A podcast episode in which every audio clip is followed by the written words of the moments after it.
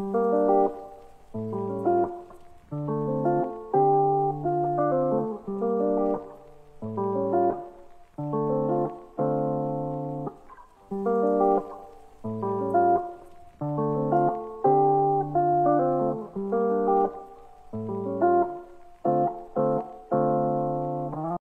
là ai?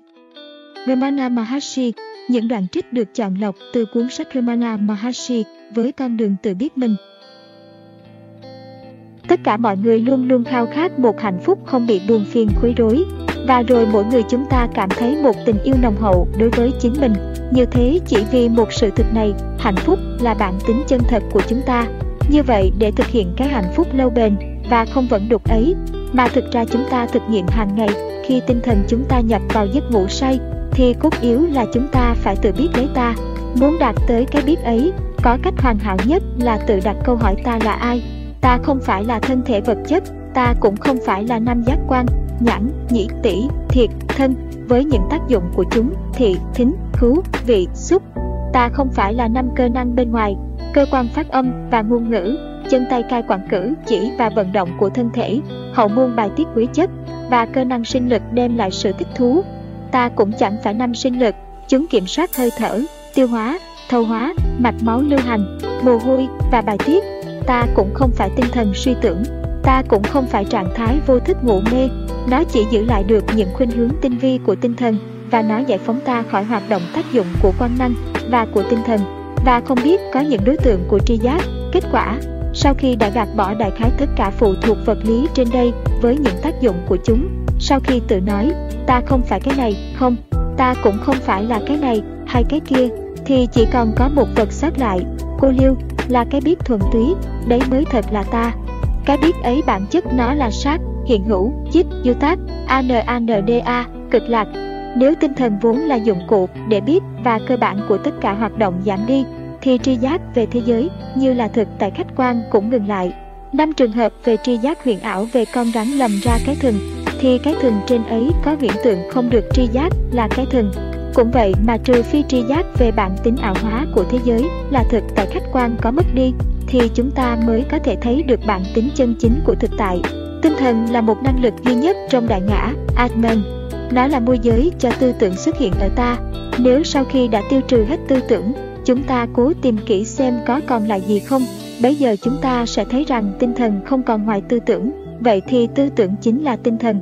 Thế giới vật chất này cũng như thế, không có ở ngoài và biệt lập với Triduran, tam giới duy tâm, vạn pháp duy thức, thế thân.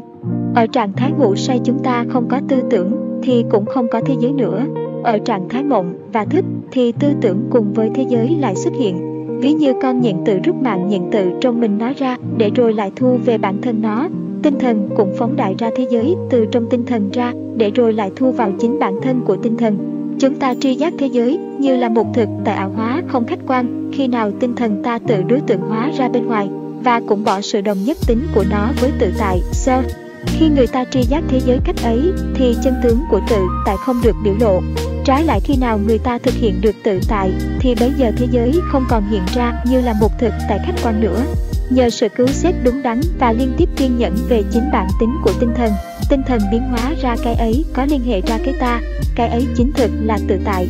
Tinh thần có thể có được là nhờ nương tựa vào một cái gì rộng lớn hơn, tự nó không thể tự tồn được một mình. Chính cái tinh thần ấy người ta gọi bằng danh từ khác là tính, ngã, hay linh hồn. Cái tư tưởng đầu tiên của tất cả tư tưởng nổi hiện lên trong tinh thần là cái tư tưởng nguyên thủy, TA. Chỉ sau tư tưởng ta ấy phát sinh mà vô số các tư tưởng khác mới xuất hiện. Nói cách khác thì chỉ sau khi nhân danh đại danh từ cho ngôi chủ từ thứ nhất ta nổi lên thì các đại danh từ của ngôi thứ hai anh nó mới có được ở tinh thần. Chúng không thể đứng không có ngôi thứ nhất được. Bởi vì tất cả tư tưởng khác chỉ có thể thành được sau khi tư tưởng ta đã phát sinh. Và bởi vì tinh thần chỉ là một mớ tư tưởng cho nên chúng ta chỉ có thể chinh phục được nó bằng câu hỏi ta là ai. Và chân tư tưởng toàn diện ta ngụ trong một câu hỏi như thế, thì đã phá hủy mọi tư tưởng khác rồi. Kết cục nó tự phá hủy nó đi hay mai một đi. Khác nào que của dùng để đốt đài hỏa thiêu? Kết cục cũng bị thiêu nuốt vậy.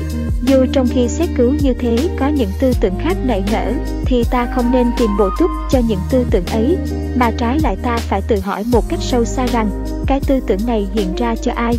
Bất luận các số tư tưởng hiện ra như thế có nhiều đến mấy đi nữa, nếu chúng ta chuyên chú tinh thần tự hỏi ngay chính vào lúc mỗi tư tưởng đơn thuần nổi hiện và hỏi xem nó xuất hiện cho ai, thì chúng ta sẽ thấy ngay nó xuất hiện ra cho ta. Nếu bây giờ chúng ta tự đặt cho mình câu hỏi ta là ai, thì tinh thần liền đổi hướng và tư tưởng đang nảy nở sẽ biến đi ngay tại chỗ. Cứ như thế mà chúng ta kiên nhẫn mãi lên để xét cứu tự tại, thì tự nhiên tinh thần có được năng lực và thế lực mạnh hơn và lớn hơn để tồn tại nơi nguồn gốc của nó. Chỉ khi nào tinh thần phô diễn hoạt động của trí thức và giác quan, thì cái thế giới hình danh sắc tướng này mới xuất hiện. Mặt khác, khi nào tinh thần thu về tâm và ngưng lại tại đấy, thì thế giới hình danh sắc tướng mới biến đi. Phương pháp thúc ước tinh thần không cho nó phóng ra và thu nó vào tâm gọi là nội hướng, câu kỳ phóng tâm mạnh tử. Ngoại hướng là thả lỏng cho tinh thần, để nó tự trong tâm phóng ra ngoài. Cứ như thế chúng ta thu hồi được tinh thần vào tâm, thì cái ngã và cái ta trung tâm và vô số tư tưởng rút cuộc sẽ biến đi và cái biết thuần túy, ý thức hay tự tại tồn tại trong tất cả những trạng thái của tinh thần một mình nổi hiện sáng ngời diệu minh. Các trạng thái đó không còn một dấu vết nhỏ nào về tư tưởng ta, ấy là chân bản thể của chính mình, và trạng thái ấy gọi là tịch tỉnh. Cái trạng thái mong manh liên hệ với tồn tại thuần túy thì được biết là Tutuan của tuệ. Sự liên hệ ấy có nghĩa là ngụ ý lệ thuộc hoàn toàn của tinh thần vào tự tại. Chỉ trạng thái ấy mới gọi được là tuệ. Tất cả quyền năng tâm linh của tinh thần như tiên tri, thần giao cách cảm, thấu thị không được coi là tuệ. Chỉ đại ngã, Atman, một mình hiện hữu và có thật, thế giới, linh hồn cánh ân và thượng đế đều như là ảo ảnh của kim ngân trong xà cư, tạo tác tưởng tượng trong đại ngã.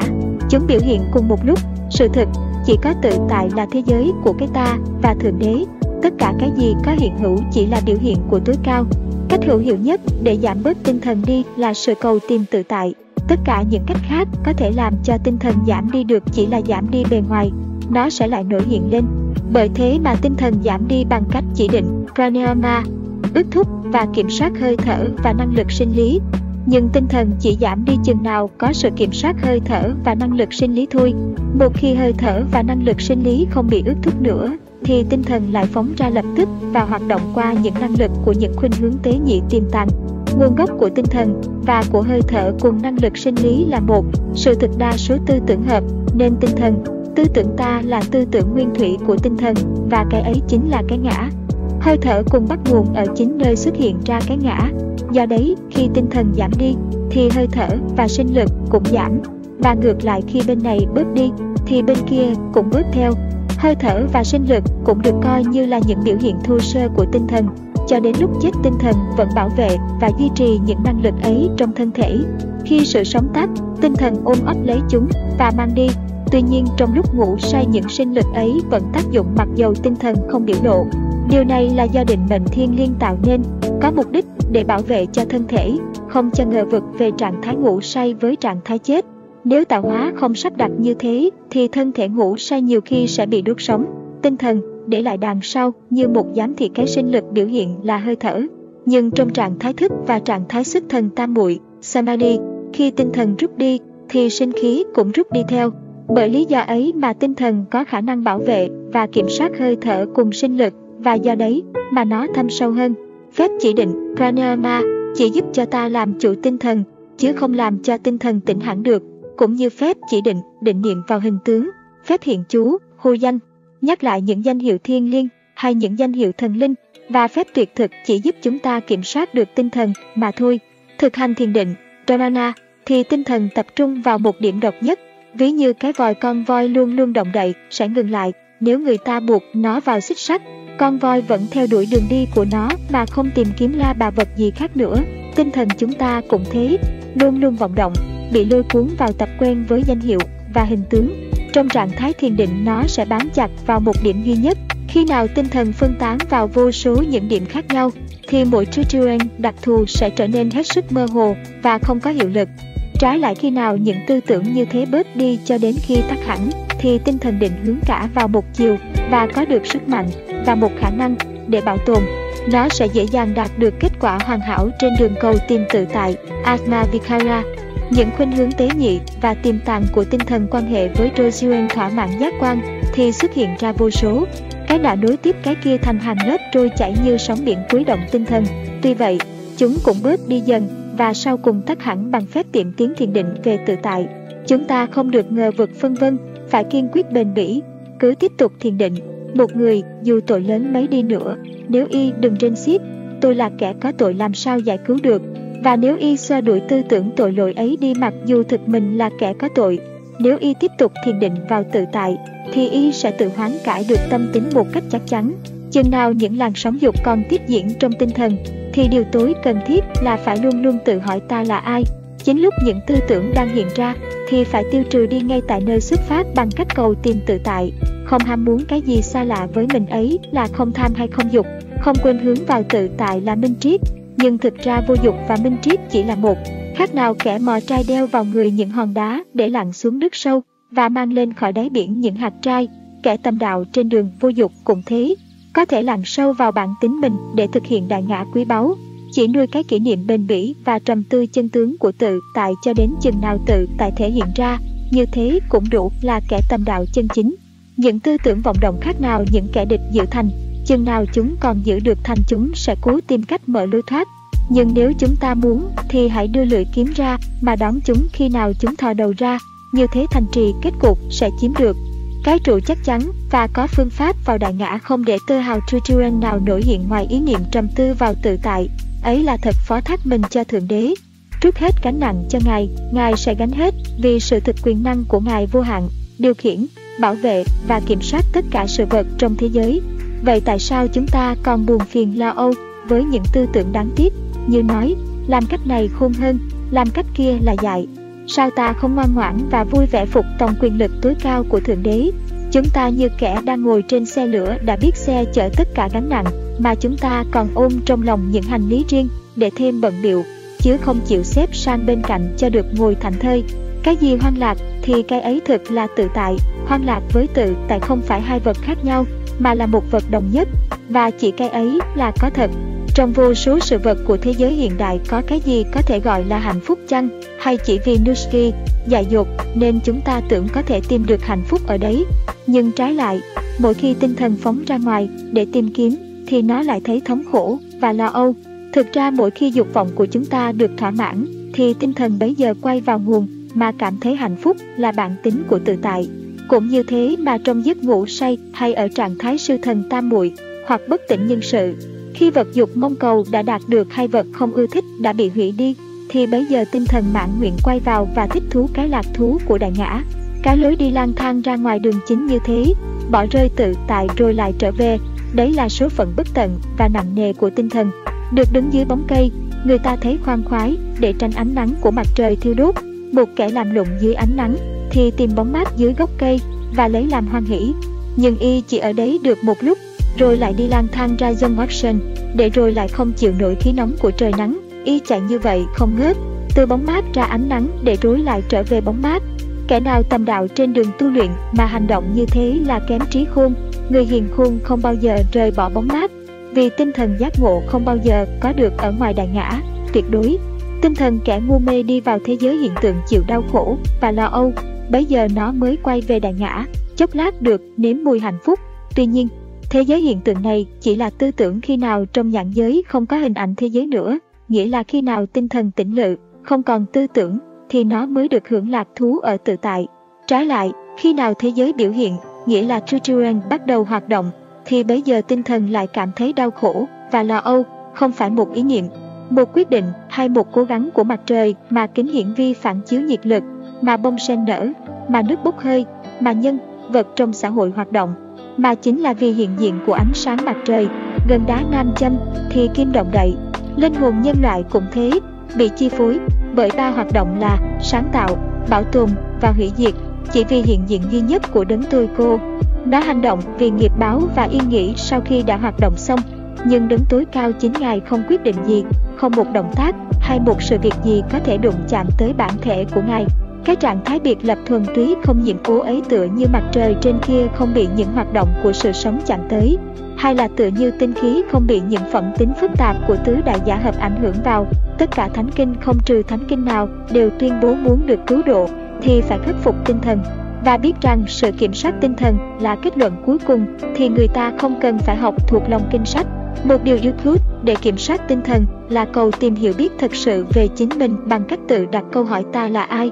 Như vậy thì làm thế nào chỉ đọc thánh kinh thuộc lòng mà có thể tìm cầu được tự tại? Chúng ta phải thực hiện tự tại bằng con mắt triều Cái gì mà cái ta quy chiếu thì ở bên trong ngũ uẩn, sắc là năm giác quan, thụ là cảm giác về ngoại vật, tưởng là tác dụng biện biệt của tinh thần, hành là tác dụng của tinh thần về yêu, ghét, thiện, ác, thức là tri năng của tinh thần và sự vật, còn như kinh sách thì ở bên ngoài, ngoại biểu. Vậy thì câu tìm tự tại bằng kinh sách chẳng hóa ra viễn vông, vì tự tại phải thực hiện bằng cách vượt lên trên ngũ uẩn, tự hỏi ta là ai, ai bị trói buộc, và biết được chân tướng của mình thì mới có thể giải thoát, giữ cho tinh thần luôn luôn khuynh hướng vào nội tâm và cứ như thế trụ nơi tự tại ấy là con đường đại ngã, cũng như thiền định là trầm tư vào tự tại, coi như chân, thiện, mỹ, sự thực đến một lúc nào chúng ta phải quên hết cái gì chúng ta đã học hỏi được, cũng như kẻ muốn thoát sạch hết rác rưởi đi mà cứ nhìn ngắm trước đã, ấy là việc viễn vông thì kẻ cầu tìm tự tại đáng lý phải xua đuổi ngay những yếu tố trong tinh thần hay xếp đặt hiện tượng che phủ tự tại. Kẻ ấy cứ ngồi mà kể lẽ hay quan sát tính chất của hiện tượng thì cũng là điều viễn vông vậy. Y phải chỉ nhìn nhận thế giới hiện tượng liên quan với Y như là một ảo mộng. Ngoài sự dài ngắn khác nhau ra, trạng thái thức và trạng thái mộng giống nhau như hệt. Tất cả hoạt động của trạng thái thức sau khi chúng ta tỉnh mộng thì cũng như trong mộng. Tuy nhiên, trong mộng tinh thần khoác một hình thức vật lý khác bởi vì những tư tưởng và những hình danh đồng thời phô diễn ra ở trạng thái thức và mộng, không làm gì có hai tinh thần, một tinh thần xấu và một tinh thần tốt. Đấy chỉ là khuynh hướng của một tinh thần thuộc về hai loại, tốt hay thích hợp, xấu hay không thích hợp. Khi nào tinh thần đi đôi với khuynh hướng thích hợp, thì gọi là tốt, trái lại, thì gọi là xấu. Có kẻ nuôi trong lòng đầy ý xấu, nhưng chúng ta không nên khinh bỉ họ hay ghét họ. Cảm tình và ác cảm, yêu và ghét cả hai chúng ta đều nên tránh và cũng không nên để cho tinh thần luôn luôn chấp vào sự vật của tục thế, nên cố tránh không được can thiệp vào việc của kẻ khác. Tất cả cái gì xảy ra cho kẻ khác thì thực ra là món quà cho chúng ta, và nếu cái chân lý ấy thực hiện được thì ai là kẻ từ chối ai một vật gì? Nếu cái ngã hiện ra thì tất cả sự vật khác cũng đều hiện ra nó biến đi thì tất cả đều biến theo.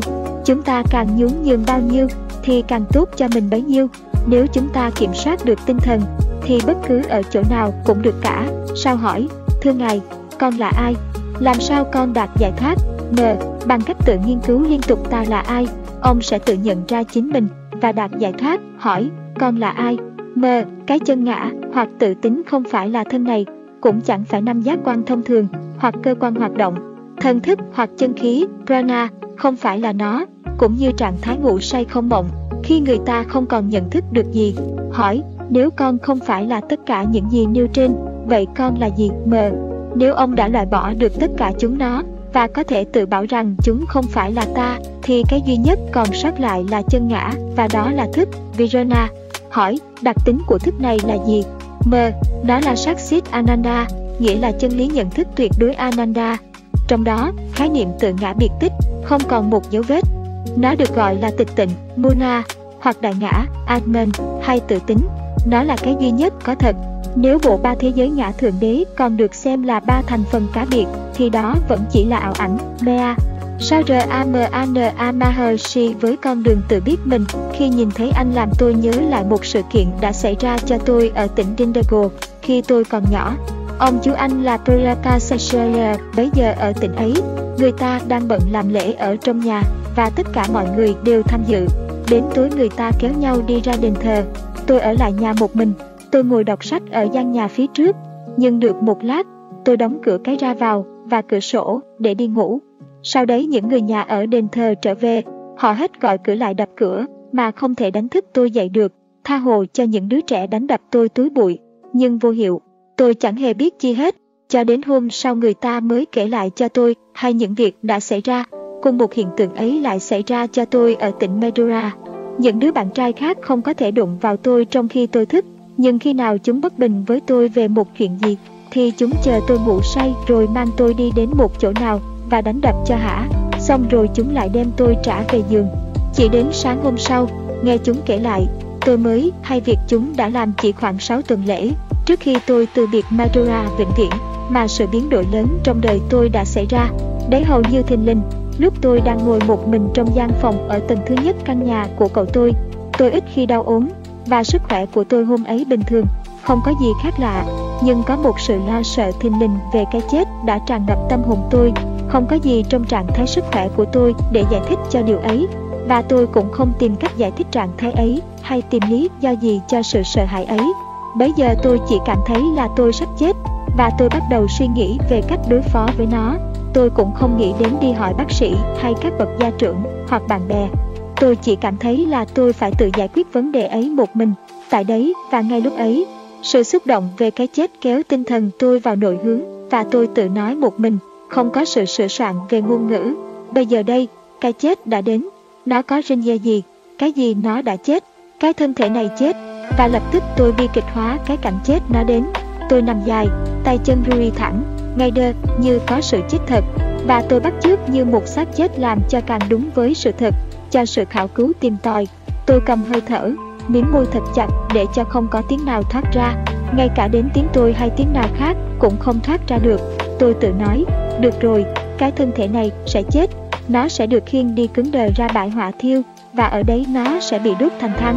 Nhưng với cái chết của thân thể này, phải chăng là chết, phải chăng cái thân thể này là tôi, nó yên lặng và ngây đơ, nhưng tôi cảm thấy rất mạnh về cái bản ngã của tôi. Ngay cả cái tiếng tôi ở bên trong cũng đứng biệt lập, do đó tôi là tinh thần siêu việt vượt ra ngoài thân thể. Cái thân thể này chết thì cái tinh thần siêu việt vượt ra ngoài không đụng chạm tới. Điều đó có nghĩa là tôi là tinh thần bất tử. Tất cả điều trên không phải là Jinny hôn mê, tối tăm và nhạt nhẽo, hời hợt. Nó lóe ra ở nơi tôi, chói lọi như một linh tính sinh động mà tôi trực giác thấy và không qua sự suy luận thông thường. Tôi là một cái gì rất thật, một cái gì độc nhất thật trong trạng thái hiện tại của tôi và tất cả những hoạt động liên quan tới thân thể thì tập trung vào cái tôi. Kể từ lúc ấy cái tôi hay là tự tính thu hút tất cả sự chú ý vào chính nó bằng một sức mê ly rất mạnh. Sự sợ cái chết đã biến đi hẳn và hoàn toàn cái tự tính thu hút và tiếp tục không gián đoạn. Từ lúc ấy trở đi, những ý nghĩ khác có thể tự đến và đi như những tiếng đàn, tiếng nhạc khác nhau, nhưng tiếng tôi vẫn tiếp tục như một âm thanh cơ bản liên kết với tất cả âm thanh khác, hoặc là thân thể đang bận đọc sách hay làm việc gì khác, nhưng tôi vẫn tập trung vào cái tôi.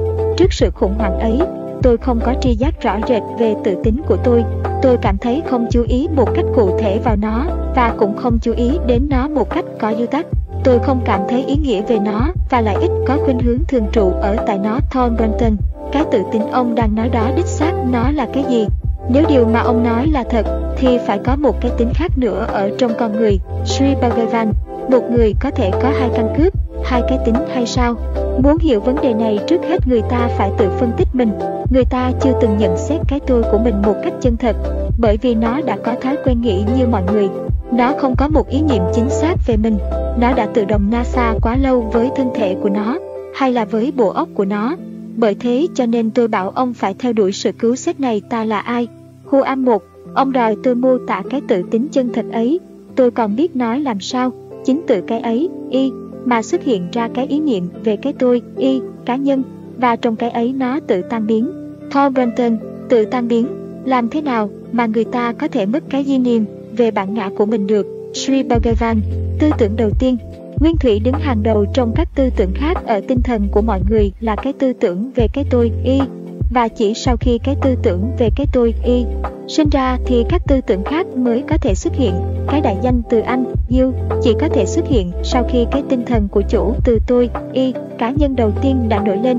Nếu ông có khả năng theo đuổi trong tinh thần ông sợi dây của chủ từ tôi khởi thủy của nó, ông sẽ khám phá thấy rằng, cũng như nó đã nổi hiện đầu tiên, nó sẽ biến đi sau rút Đấy là một sự thật mà người ta có thể thực hiện. Paul Brenton, vậy ông tin rằng có thể khảo sát như thế ở trong nội tâm của mình. Sri Bhagavan, đúng thế, người ta có thể vào sâu trong bản thể thân mật của mình cho đến chừng nào cái tôi dần dần biến đi. Paul Brenton, bây giờ còn lại cái gì? Phải chăng bây giờ một người sẽ hoàn toàn vô ý thức hay là trở nên ngu ngốc? Sri Ramana, không, trái lại nó đạt tới một đời sống ý thức, đời sống bất tử, và nó sẽ thật là một nhà hiền triết khi nào cái tự tính thật của nó tỉnh dậy, tức là cái chân tính của con người. Paul Branton, nhưng cái cảm nghĩ về cái tôi tất nhiên là thành phần tồn tại của cái ấy. Sri Ramana, cái cảm nghĩ về cái tôi là thành phần của nhân cách, nó liên hệ vào thân thể, vào bộ óc. Khi nào một người nhận ra cái chân tính của mình lần đầu, thì có một năng lực nổi lên tự trong thâm sâu của bản tính nó và choáng lấy nó. Cái năng lực ấy vượt cả trí tuệ. Nó vô hạn, linh thiêng và vĩnh cửu. Có người gọi nó là thiên đường, người khác cho nó danh hiệu là linh hồn, còn người khác nữa lại gọi nó là niết bàn. Tín đồ Ấn Độ giáo cho nó là giải thoát. Ông có thể cho nó bất cứ một danh hiệu gì ông muốn. Khi nào cái sự kiện ấy đến, thì một người không tự mất đi, mà trái lại đúng hơn là nó đã tìm thấy nó. Chừng nào người ta không nhập vào công trình khảo sát cái chân tính ấy, thì sự nghi hoặc ngờ vực theo đuổi nó suốt đời. Những nhà vua vĩ đại nhất, những nhà chính khách lớn nhất cố gắng điều khiển người khác mà thực ra chỉ trong tâm hồn họ, họ tự biết rằng họ không điều khiển được chính mình. Nhưng cái quyền năng chân thật thuộc về ai đã nhập vào nội tâm bản tính thân mật của mình. Có ích lợi gì để biết tất cả sự vật trong khi mình không biết chút gì về chính mình? Người ta trốn tránh sự khảo sát về cái chân tính của mình. Nhưng còn có sự khảo sát nào khác xứng đáng hơn để khảo cứu? Trước ở Thánh Kinh Maharshi, phần 2, Ngài cảnh tỉnh họ rằng sự thành tựu là mục đích của khoa đạo dẫn thì không có thể đạt được mau chóng trong hoàn cảnh bình thường, mà chỉ có thể đạt được sau một nỗ lực lâu bền. Và Ngài nói thêm rằng, sự nỗ lực ấy là cách độc nhất chắc chắn để thực hiện bản thể tuyệt đối vô điều kiện, ngoài thời gian, không gian, nhân quả, mà sự thực chính là bản tính của mình. Ngài Bhagavan nói về chính sự nỗ lực này mà Ngài đã làm nổi lên ngay lập tức cái hiện tượng biến hóa khí chất. Kỳ thực dù nó có thể trải qua nhiều thời gian trước khi có sự thành tựu hoàn toàn, nhưng khi nào cái tôi cá nhân thử tìm tự biết mình, thì nó dần dần càng không là thành phần của cái thân thể. Trong đó nó bị giới hạn và nó sẽ càng thâm nhập vào cái ý thức về tự tính. Vì Bhagavan đã có tính ngủ say đặc biệt phú bẩm, điều tức cũng là một trợ lực. Nó là một trong các phương pháp nhằm giúp chúng ta trong sự nỗ lực tập trung tinh thần vào một điểm duy nhất, nhưng không nên dừng ở đấy. Sau khi đã đạt tới sự kiểm soát tinh thần rồi, nhờ vào công phu điều tức, người ta không nên tự mãn với thực nghiệm. Nó có thể tăng thêm, nhưng phải làm sao cho trí tuệ tự chủ hướng về câu hỏi ta là ai? Khu âm một. cho đến khi nào trí tuệ chìm vào trong tự tính người ta sớm nhận thấy hậu quả trong cuộc đời của tôi về cái ý thức mới mà tôi đối phó với sự vật Trước hết tôi mất hết cả sự quý trọng của tôi đối với những quan hệ bề ngoài của các bạn tôi hay là của người nhà, họ hàng thân thuộc, rồi sự học hành trở nên máy móc đối với tôi. Tay tôi cầm quyển sách mở, để làm cho người nhà tin là tôi đang đọc sách, nhưng kỳ thực tư tưởng tôi rời xa khỏi công việc phù phiếm ấy. Trong sự giao dịch với người đồng loại của tôi, tôi chỉ tỏ ra thuận theo và phục tòng. Trước kia khi người ta đòi tôi phải làm việc nhiều hơn những đứa trẻ khác, thì tôi đã phàn nàn, và nếu có một người bạn học nào trêu ghẹo tôi thì tôi đã trả miếng ngay. Chẳng ai dám trêu ghẹo tôi hay là đối xử trịch thượng với tôi. Bây giờ tất cả đều khác, bất cứ ai bắt tôi làm việc gì hoặc trêu ghẹo tôi, bất cứ tôi bị quấy rầy thế nào tôi đều chịu nhận tất cả với sự bình thản. Cái ngã giận dữ cũ của tôi và trả miếng hay trả thù đã biến mất. Tôi không đi ra ngoài để tham dự vào các trò chơi với các bạn học nữa và tôi ưa sự cô đơn hơn hết. Tôi thường ở một mình với cử chỉ thích hợp cho việc thiền định và tinh thần tôi tập trung tất cả vào cái tự tính, cái tâm linh, cái năng lực hay trào lưu diễn tiến ở nơi tôi. Tôi duy trì thái độ ấy, mặc dù sự chế nhạo của người anh cả tôi đã gán cho tôi một cách mỉa mai danh hiệu, hiền giả, đạo sĩ và khuyên tôi lui vào rừng như các bậc tiên tri thuở xưa. Tôi cũng thay đổi về sự ưa thích hay đố kỵ đối với thức ăn. Tôi không còn cảm thấy thú vị nữa và tôi nuốt một cách vô tình tất cả cái gì người ta cho tôi ăn, dù thơm ngon hay vô vị, tốt hay xấu. Thái độ của tôi đối với điện thơ Minachi ở Madura biểu lộ một trong những phương tiện của trạng thái tinh thần mới của tôi. Trước kia, ít khi tôi đến điện thờ với bạn hữu để chiêm ngưỡng các bức họa và tượng, hoặc rắc lên đầu những tro thơm và phấn hồng, rồi trở về nhà, chẳng có chút cảm động chi hết. Nhưng sau khi thức tỉnh, tôi đến điện thờ hầu như hàng ngày, tôi quen đến một mình dừng lại ở đây rất lâu trước một pho tượng thiên thần Shiva hay là Minachi hay là Nataraja hoặc trước mặt 63 vị thánh trong khi đó tâm hồn tôi rạo rực vì cảm xúc. Tâm hồn tôi rời bỏ thể xác khi nào tôi từ bỏ cái ý niệm tôi là thân thể và tôi đi tìm những bến đò mới. Từ đấy tôi đến điện thờ thường xuyên và nước mắt tôi tuôn rơi để làm cho tâm hồn nhẹ bớt. Đấy là trò chơi của Thượng Đế với linh hồn tôi. Tôi đứng trước thần Esura, Thượng Đế hữu ngã, ngôi chủ tể vũ trụ và tất cả số mệnh, tàn tri, vô sở bất tại. Có khi tôi cầu nguyện để cho ân điển của Ngài ban xuống cho tôi và để cho đức tin của tôi tăng tiến và trở nên bền bỉ, thường xuyên như là đức tin của 63 vị thánh. Thường xuyên hơn nữa, tôi không cầu nguyện nhưng tôi đã để cho cuồng cuộn trong yên lặng cái hào khí tự trong đáy bản ngã của tôi nổi lên. Những than khóc thường đi đôi với tâm trạng bồng bột của tâm hồn ấy, không phải là dấu hiệu của sự vui hay buồn, sướng hay khổ đặc biệt. Tôi không phải là một người yếm thế, tôi chẳng biết gì về sự đời, và tôi cũng không hiểu rằng nó đầy sầu não. Trong lòng tôi không có ý muốn gì về sự tái sinh, hay là tìm giải thoát, hay cả đến để có được sự bình thản hoặc cứu độ. Tôi chưa từng đọc kinh sách, trừ kinh Peria kinh Thiên Chúa và các mẫu kinh Tevesanter hay là kinh Tevarana. Quan niệm của tôi về Thượng Đế như Thượng Đế hữu ngã của Theform thì tương tự với cái gì đã thấy ở trong Puranas. Tôi chưa bao giờ thấy nói về Brahman, tức là thực tại vô ngã làm bản thể cho Thượng Đế hữu ngã vũ trụ và nhân loại, Samsara, luân hồi, vân vân. Tôi chưa từng được biết rằng có một bản thể hay là thực tại vô ngã làm cơ bản cho tất cả và rằng Thượng Đế hữu ngã và tôi, cả hai đều đồng nhất với cái ấy. Về sau này ở tại Theravanieva, trong khi tôi nghe đọc kinh Rebehujeta và các kinh sách khác, tôi giác ngộ tất cả cái ấy và thấy rằng tất cả kinh sách đã phân tích và đặt tên cho cái gì mà tôi đã trực giác thấy, không phân tích hay là gọi tên. Theo ngôn ngữ của kinh sách tôi sẽ mô tả cái trạng thái mà tôi đã đạt được sau khi thức tỉnh là Sudhamanas hay là Vijanana tức là trực giác của bậc giác ngộ đạo sĩ bèn cầm giấy và bút chi viết với giọng hoàn toàn khách quan. Đấng tối cao đã quyết định mọi sự vật, điều khiển vận mệnh của tất cả chúng sinh, tùy theo nghiệp của chúng. Cái gì mà định mệnh không cho phép tạo ra thì nó không đến, dù chúng ta cố gắng như thế nào cũng vẫn như thế. Cái gì định mệnh cho phép xảy ra thì tất nhiên là sẽ xảy ra, dù có cố gắng cản trở thế nào cũng không được. Đó là điều rất chính xác, thái độ tốt hơn hết là yên lặng. Những lời ấy cũng đúng về vấn đề căn bản với những lời mà đấng cơ đốc nói với mẹ, này người phụ nữ kia, có cái gì quan hệ giữa ta với người? Người không hiểu là ta còn phải phục vụ cho đấng cha ta Ngài nói rằng, hãy tìm xem ai là tiền định, ai có tự do ý chí. Ngài thường nói một cách công nhiên rằng, tất cả những gì ở trong thể xác của người ta, nó đã có ngay từ lúc thai nghén. Cái tự do ý chí duy nhất mà anh đã được ban Ấy là cái tự do ý chí tự động nhất hay không với thân thể của anh ngài Bhagavan, luôn luôn nhấn mạnh vào sự thiết yếu của nỗ lực. Trong thánh kinh của Maharshi, Đại Tiên Tri, người ta có thể ghi lại lời than vãn của một đệ tử như sau. Sau khi từ giả tùng lâm này vào tháng 10, suốt trong 10 ngày, tôi cảm thấy tâm hồn bình an nhờ ảnh hưởng của sự hiện diện bao phủ bởi hình ảnh của ngài Bhagavan. Trong thời gian ấy, trong khi tôi làm việc, tôi ý thức trạng thái bình an trong đồng nhất tính như là một sự nâng đỡ tâm hồn tôi. Nó cũng giống như trạng thái sinh đôi của ý thức mà người ta thực nghiệm khi người ta ngủ gật trong một cuộc nghe diễn thuyết buồn tẻ. Thế rồi cảm giác bình an ấy biến đi hoàn toàn, mà những sự ngu ngốc cũ lại thay thế vào đấy. Và ngài Bhagavan đã trả lời như sau, nếu anh chịu củng cố tinh thần anh, thì sự bình an ấy sẽ trở nên bền bỉ dài lâu. Sự lâu bền của nó đi đôi với sức mạnh tinh thần mà người ta có thể có được bằng một sự tu tập chuyên cần liên tục trong khoa giáo dục tâm linh. Một đệ tử liên tưởng một cách công khai đến ảo ảnh mâu thuẫn giữa định mệnh và nỗ lực. Nếu thực người ta nói rằng tất cả những gì xảy ra đều do định mệnh, thì chính những trở ngại làm chướng ngại và chậm tiến trên con đường thiền định của chúng ta phải coi như là không thể vượt qua vì chúng đã được dựng lên bởi một định mệnh đanh thép.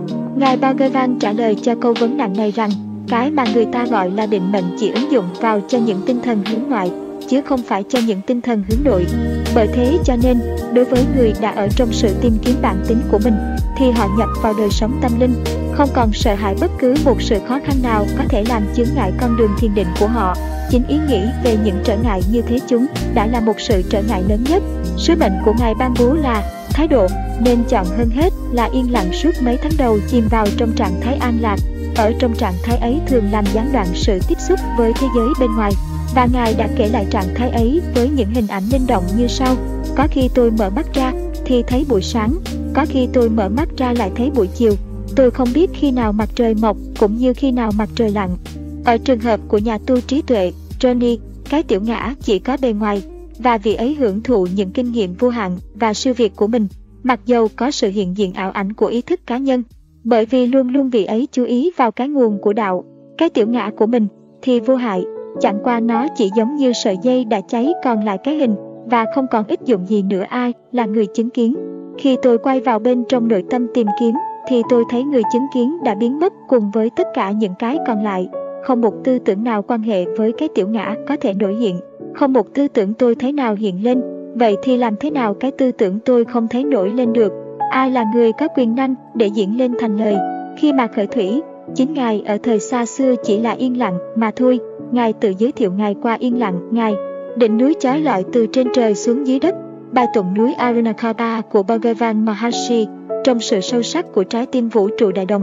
Hình dáng là một bông hoa sen từ thần Vishnu giáng xuống có đại hồn vũ trụ chiếu sáng như là trạng thái của ý thức tuyệt đối. Đại ngã hay là đại hồn vũ trụ tức là núi Arunachala hay là Ramana. Khi nào trí tuệ hợp với tình yêu núi Arunachala là đạt tới điểm thanh hiểm nhất của trái tim nơi ngài ngự. Ngài là đức tình yêu, là con mắt vi diệu của du tác tuyệt đối hé mở, và Ngài tự biểu lộ như là cái biết thuần túy ánh sáng bên ngoài mà con thấy trước mắt không phải là đối tượng thật mà con đi tìm. Con phải để nguyện vọng vào sự thực hiện tự tính. Ngoài ra không còn gì khác nữa cuộc hành trình của Ngài Bhagavan đến tỉnh Theravanyava. Chân ngọn núi Arunachala như đã kể ở trên diễn ra trong trạng thái thần hóa. Trạng thái ấy chỉ chấm dứt vào năm 1912 khi Ngài thực nghiệm cuối cùng về sự chết. Một buổi sáng Ngài từ giả động Virupaksha cùng với một số đệ tử là đạo sĩ Paranamisri, đạo sĩ Vasuvadistivi và một số người khác tới Pachalaman, tới nơi Ngài có tắm dầu và khi cả bọn trở về tới tảng đá con rùa Tortoise Rock thì Ngài thấy một hiện tượng là mất hết cả sức lực. Sau này Ngài có mô tả lại trạng thái ấy như sau, cảnh tượng trước mắt tôi biến mất vì một màn mây trắng chói lại ngăn cản cảnh tượng, không cho tôi thấy nữa. Tôi tri giác tất cả những điều đang xảy ra khởi thủy tôi còn thấy một phần của cảnh tượng trong khi làng mây lần lần tiến tới che lấp hẳn cảnh tượng ấy. Người ta có thể ví làng mây như một bức chấn phong, nó rơi xuống trước ống nhòm kính để che lấp hoàn toàn thị giác. Bây giờ tôi đứng lại vì sợ ngã. Khi ánh sáng trở lại, tôi lại tiếp tục đi. Nhưng rồi kiệt sức và sức yêu rồi lại một lần nữa bao trùm lấy tôi. Tôi phải viện vào một tảng đá, chờ để trở lại trạng thái bình thường. Lần thứ ba, tôi cảm thấy khôn ngoan hơn là nên ngồi xuống gần tảng đá. Khi tấm bàn sáng chói lọi tràn ngập hết nhãn giới của tôi thì đầu tôi choáng váng, tim và hơi thở ngừng lại, máu không chạy và tôi hết thở. Mặt tôi xanh mét, đó là màu của xác chết và nó càng trở nên trầm trọng. Đạo sĩ Sastri tưởng là tôi đã chết, ông ôm tôi trong vòng tay khóc lóc kêu than về cái chết của tôi. Tôi cảm thấy rõ rệt ông ta ôm chặt lấy tôi và run rẩy. Tôi nghe rất rõ tiếng than vãn của ông và tôi hiểu cả ý nghĩa của nó. Tôi cũng nhìn thấy cả da của tôi đổi màu trắng phết. Tôi tri giác thấy cả sự ngừng đập của trái tim và hơi thở cũng như sự lạnh dần chân tay, thân thể. Tuy nhiên trạng thái ý thức bình thường của tôi vẫn không thay đổi. Tôi không có chút sợ hãi nào cả. Tôi cũng không buồn phiền gì về trạng thái đó của thể xác tôi. Tôi bèn ngồi tựa vào tảng đá theo dáng điệu thông thường, nhắm mắt lại và không tựa vào tảng đá như trước. Trong thân thể tôi máu ngưng chạy. Tôi giữ thái độ đó khoảng 15 phút có một sự đập mạnh nào đó làm tôi rùng mình, máu trong người trở lại đập rất mau, tim và hơi thở cũng thế. Mồ hôi toát ra từ các lỗ chân lông và màu da tôi lại trở lại có sinh khí. Tôi liền mở mắt ra, đứng dậy, nói, thôi chúng ta hãy đi, chúng tôi trở về một cách trôi chảy. Tới động virusa không có gì xảy ra nữa. Đó là lần khủng hoảng độc nhất, kèm theo với sự máu và hơi thở ngừng lưu thông mà tôi đã trải qua. Ngài Bhagavan có thêm một đoạn sau đây vào sự thực nghiệm trên để tu sửa lại những lời truyền tụng sai lầm. Tôi không có dụng ý tạo ra trạng thái khủng hoảng bi đát đó, và tôi cũng không muốn nhìn thấy cái thể xác này sau khi chết. Tôi cũng không muốn nói rằng tôi muốn rời bỏ thể xác này mà không báo trước cho người thân cận.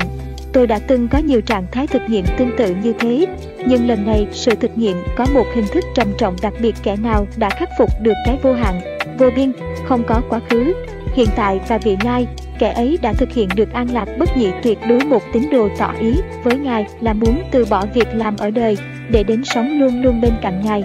Ngài Bhagavan đã trả lời, Bhagavan luôn luôn ở với anh, ở trong anh, cái tự tính tối cao ở tại nơi anh đó chính là Bhagavan. Đó là điều anh cần phải hiểu như thế, tín đồ, nhưng con muốn rũ hết những ràng buộc, từ bỏ đời sống gia đình, xã hội để trở nên một đạo sĩ độc lập, Bhagavan, sự từ bỏ không phải là vấn đề thay đổi quần áo hay là cái gì khác, hoặc rời bỏ gia đình.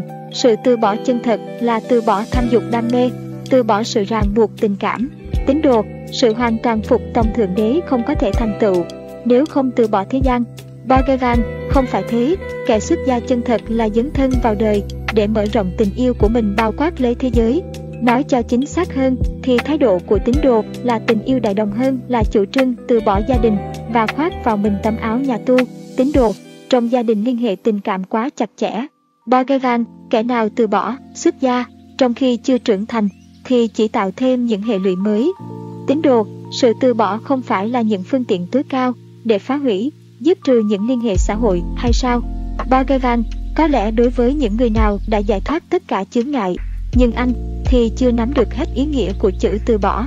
Những tâm hồn cao cả không từ bỏ gia đình vì ác cảm với đời sống gia đình, nhưng vì họ có một tình yêu rộng lớn bao quát và thâm sâu bao hàm tất cả nhân loại chúng sinh. Tín đồ, những liên hệ gia đình bắt buộc phải đoạn tuyệt bởi cách này hay cách khác. Vậy tại sao lại không bắt đầu chấm dứt ngay bây giờ? Ngõ hầu cho tình yêu của tôi có thể là tình yêu chung của tất cả mọi người. Bhagavan Nếu thực anh có một tình yêu bình đẳng đối với tất cả chúng sinh, nếu tâm cảm của anh đã mở rộng, thì hẳn là anh sẽ nghĩ rằng anh không từ bỏ cái này hay cái khác, mà anh chỉ giải thoát khỏi hệ lụy thế gian, chẳng khác gì một trái chín mùi đã rơi khỏi cành cây. Anh sẽ cảm thấy rằng gia đình anh sẽ là cả THEGI ớ y chấm tại sao anh lại dừng lại ở chỗ anh là cha của một gia đình. Cái tư tưởng tự cho mình là một tu sĩ xuất gia sẽ luôn luôn ám ảnh anh. Dù anh có thôi không là một tu sĩ nữa, dù anh có tiếp tục trông coi việc nhà hay rút vào nơi thanh vắng của núi rừng chính là do tinh thần nó chi phối anh. Cái tư ngã là nguồn tư tưởng nó tạo ra thân thể và ngoại giới. Chính nó đã làm cho anh tưởng anh là chủ của một gia đình. Nếu anh nhất quyết từ bỏ, anh chỉ thay thế cái ý niệm từ bỏ vào cái ý niệm làm chủ gia đình và khung cảnh của núi rừng thay thế vào hình ảnh của gia đình. Nhưng những trở ngại của tinh thần vẫn còn tồn tại ở nơi anh. Nó bám chặt cả vào hoàn cảnh mới của anh, cho nên thay đổi hoàn cảnh không có ích lợi gì cho anh cả. Trở ngại duy nhất của anh là tinh thần, anh phải khắc phục nó ở tại hoàn cảnh gia đình hay hoàn cảnh núi rừng. Nếu anh có thể chinh phục nó được ở trong núi rừng, thì tại sao anh lại không chinh phục được nó ở ngay trong gia đình? Bởi thế mà tại sao anh phải thay đổi hoàn cảnh? Anh có thể làm các việc nỗ lực ngay bây giờ hay bất cứ anh ở trong hoàn cảnh nào. Ngài Bhagavan cũng nói rằng không phải công việc mình làm là chướng ngại trên con đường tu luyện mà chính là cái thái độ tinh thần của người tu luyện. Người ta có khả năng tu luyện nếu người ta không chấp vào công việc mình làm người ta có thể tiếp tục công việc hàng ngày của mình để tu luyện, miễn là không chấp vào công việc ấy. Cái ý niệm tôi làm việc đấy chính là ngã ái. Theo trong kinh thánh của mahashi đã nói, hãy tự hỏi mình, ai làm việc, hãy nhớ lại mình là ai, thì bây giờ công việc làm sẽ không làm cho mình mờ tối và việc tu luyện sẽ thi hành một cách thành tựu và chu đáo. Trong tập bút ký của Devajia Nudalya đề là hàng ngày với Ngài Bhagavan người ta sẽ thấy đầy đủ hơn về vấn đề trên. Người ta có thể làm tất cả công việc của đời sống hàng ngày với tinh thần vô chấp và chỉ coi cái tự tính tối cao là có thật mà thôi. Người ta tưởng lầm là những người quá chăm chú vào tự tin thì bổn phận ở đời của y sẽ không thành tựu đúng đắn, chẳng khác gì một diễn viên hóa trang để hành động theo vai trò của mình diễn. Chính nó cảm thấy cái tình tự của vai trò đó, đồng thời nó cũng biết rằng chính nó không phải là nhân vật của vai trò mà là một nhân vật khác trong đời sống thực tế cũng thế mà tại sao cái ý thức vật lý tự cho tôi là thân thể lại làm cho ta bối rối một khi mà ta tự ý thức được rằng ta không là thân thể mà là tự tính, không có hành động nào của thân thể cản trở được việc ta trụ ở trong tự tính. Sự chim đắm vào trong tự tính không can dự gì vào việc hoàn thành thực tế và lương thiện tất cả những phận sự của thân thể đòi hỏi, cũng như cái ý thức của người diễn viên không can dự gì vào vai trò của y trên sân khấu. Cũng vậy, mà thiền định hay hồi niệm bất cứ người ta gọi bằng danh từ gì không làm thương tổn đến công việc người ta làm, cũng như không làm hại tới thiền định. Về vấn đề này, Ngài Bhagavan đã cho ta thấy trong cuộc vấn đáp giữa Ngài với Thor Brenton.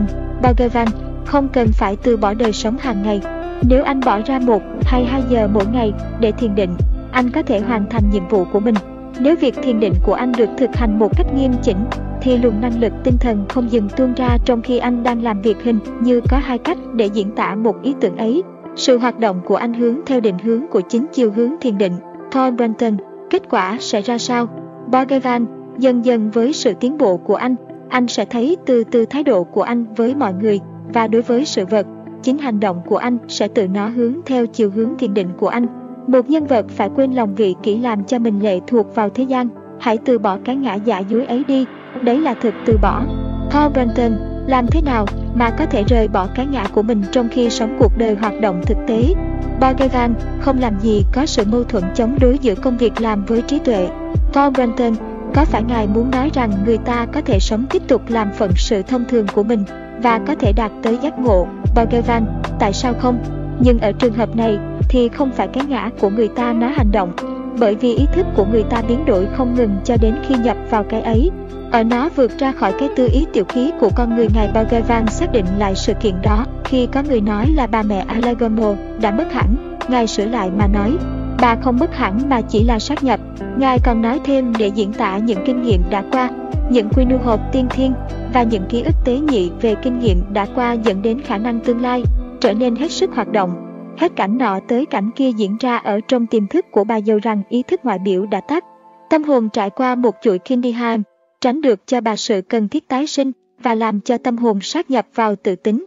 Cuối cùng linh hồn rút khỏi cái vỏ tinh vi trước khi đạt tới cứu cánh cuối cùng cảnh giới tối cao hoàn toàn giải thoát, không còn trở lại cõi vô minh nữa tất cả các tôn giáo đều có ba tiền đề căn bản, cá nhân, thượng đế và thế giới. Chỉ chừng nào cái tự ngã còn tồn tại thì người ta mới có thể nói, hoặc là đồng nhất tự biểu hiện ra là ba tiền đề, hoặc là ba phương diện ấy thật là ba. Trạng thái tối cao là trở về tự tính, tự đồng hóa với tự tính, tự ngã tan biến, rút ở trong 40 bài thơ về thực tại, của hai. Tại sao các anh lại muốn biết số phận mình sau khi chết trước khi mình biết mình là cái gì hiện tại? Tại sao anh muốn biết Thượng Đế trước khi anh tự biết mình? Trước hết hãy khám phá ra xem chính mình là cái gì đã. Cộng S, Lê, thưa đạo sĩ, tôi là ai? Bằng cách nào người ta có thể đạt được sự cứu độ? Bhagavan, bằng cách luôn luôn tự đặt cho mình, trong tâm khảm, câu hỏi ta là ai? Anh sẽ biết được chính anh, và theo cách ấy anh sẽ đạt được sự cứu độ. S. Pele, ta là ai? Bhagavan, cái ngã thật của mình, cái ngã siêu việt không phải là thân thể, cũng chẳng phải là một trong năm giác quan, cũng chẳng phải đối tượng của giác quan, cũng chẳng phải cơ năng động tác, chẳng phải sinh khí, prana, cũng chẳng phải lý trí, cũng chẳng phải cảnh ngủ say, mà trong đó tất cả những nhận thức trên đây không còn nữa. S. Thưa lê, nếu tôi không phải là những cái ấy, thì tôi còn là cái gì khác? Bhagavan, sau khi đã vứt bỏ tất cả đi rồi, và nói, đấy là những cái không phải tôi, còn lại cái gì, thì chính là cái ngã của tôi, và cái ngã ấy là ý thức S. Thưa lê, bản tính của ý thức ấy là gì? Bhagavan, cái ấy là hữu thể, ý thức, và hoan lạc, sát, chít, ananda. Chính trong cảnh giới ấy thì mới không còn cả đến dấu vết của ý niệm về cái tôi tư duy, người ta còn gọi là tịch tỉnh, Muna, hay là ngã, Atman. Chỉ có cái ấy là thật, nếu người ta coi tam tài, ngã, thế giới và thượng đế như là những cá thể biệt lập thì chúng chỉ là huyền ảo mà thôi, chẳng khác gì cái bóng lóng lánh của xa cư. Nó có vẻ như là bạc thật, thượng đế, tự ngã và thế giới, sự thật chỉ là hình tướng của Siva, hình danh sắc tướng của Ngài, hay là hình tướng của tâm linh S. Pele, làm thế nào chúng ta có thể đạt tới thực tại ấy? Bhagavan, khi nào những sự vật chúng ta nhìn thấy biến đi, thì chân tính của người nhìn thấy hay là chủ thể, năng, hiện ra S. Pele, người ta không có thể thực hiện cái ấy trong khi đang nhìn ngoại vật. Bhagavan, không, bởi vì người nhìn, năng kiến, như thế, và những sự vật được nhìn, sở kiến, cũng chẳng khác gì cái thường, mà người ta lầm tưởng là con rắn. Chỉ khi nào người ta thoát khỏi cái ý niệm về con rắn, thì người ta mới có thể nhận ra là chỉ có cái thường, mà thôi. S. lê khi nào, thì những sự vật ngoại giới biến đi. Bhagavan, khi nào tinh thần, tâm trí là nguyên nhân của tư tưởng mà những hoạt động của nó biến đi, thì sự vật ngoại giới cũng biến đi theo S. lê bản tính của tinh thần, tâm trí là gì? Bhagavan, tinh thần chỉ là tư tưởng, là một hình thức của năng lượng, nó tự biểu hiện ra là thế giới. Khi nào tinh thần nhập vào trong tự tính, thì tự tính được thể hiện. Khi nào tinh thần lại xuất hiện, thì thế giới lại hiện ra, và tự tính không được thể hiện S. Pele, làm thế nào mà tinh thần có thể biến đi? Bhagavan, chỉ có câu hỏi ta là ai mới có thể làm cho nó biến đi.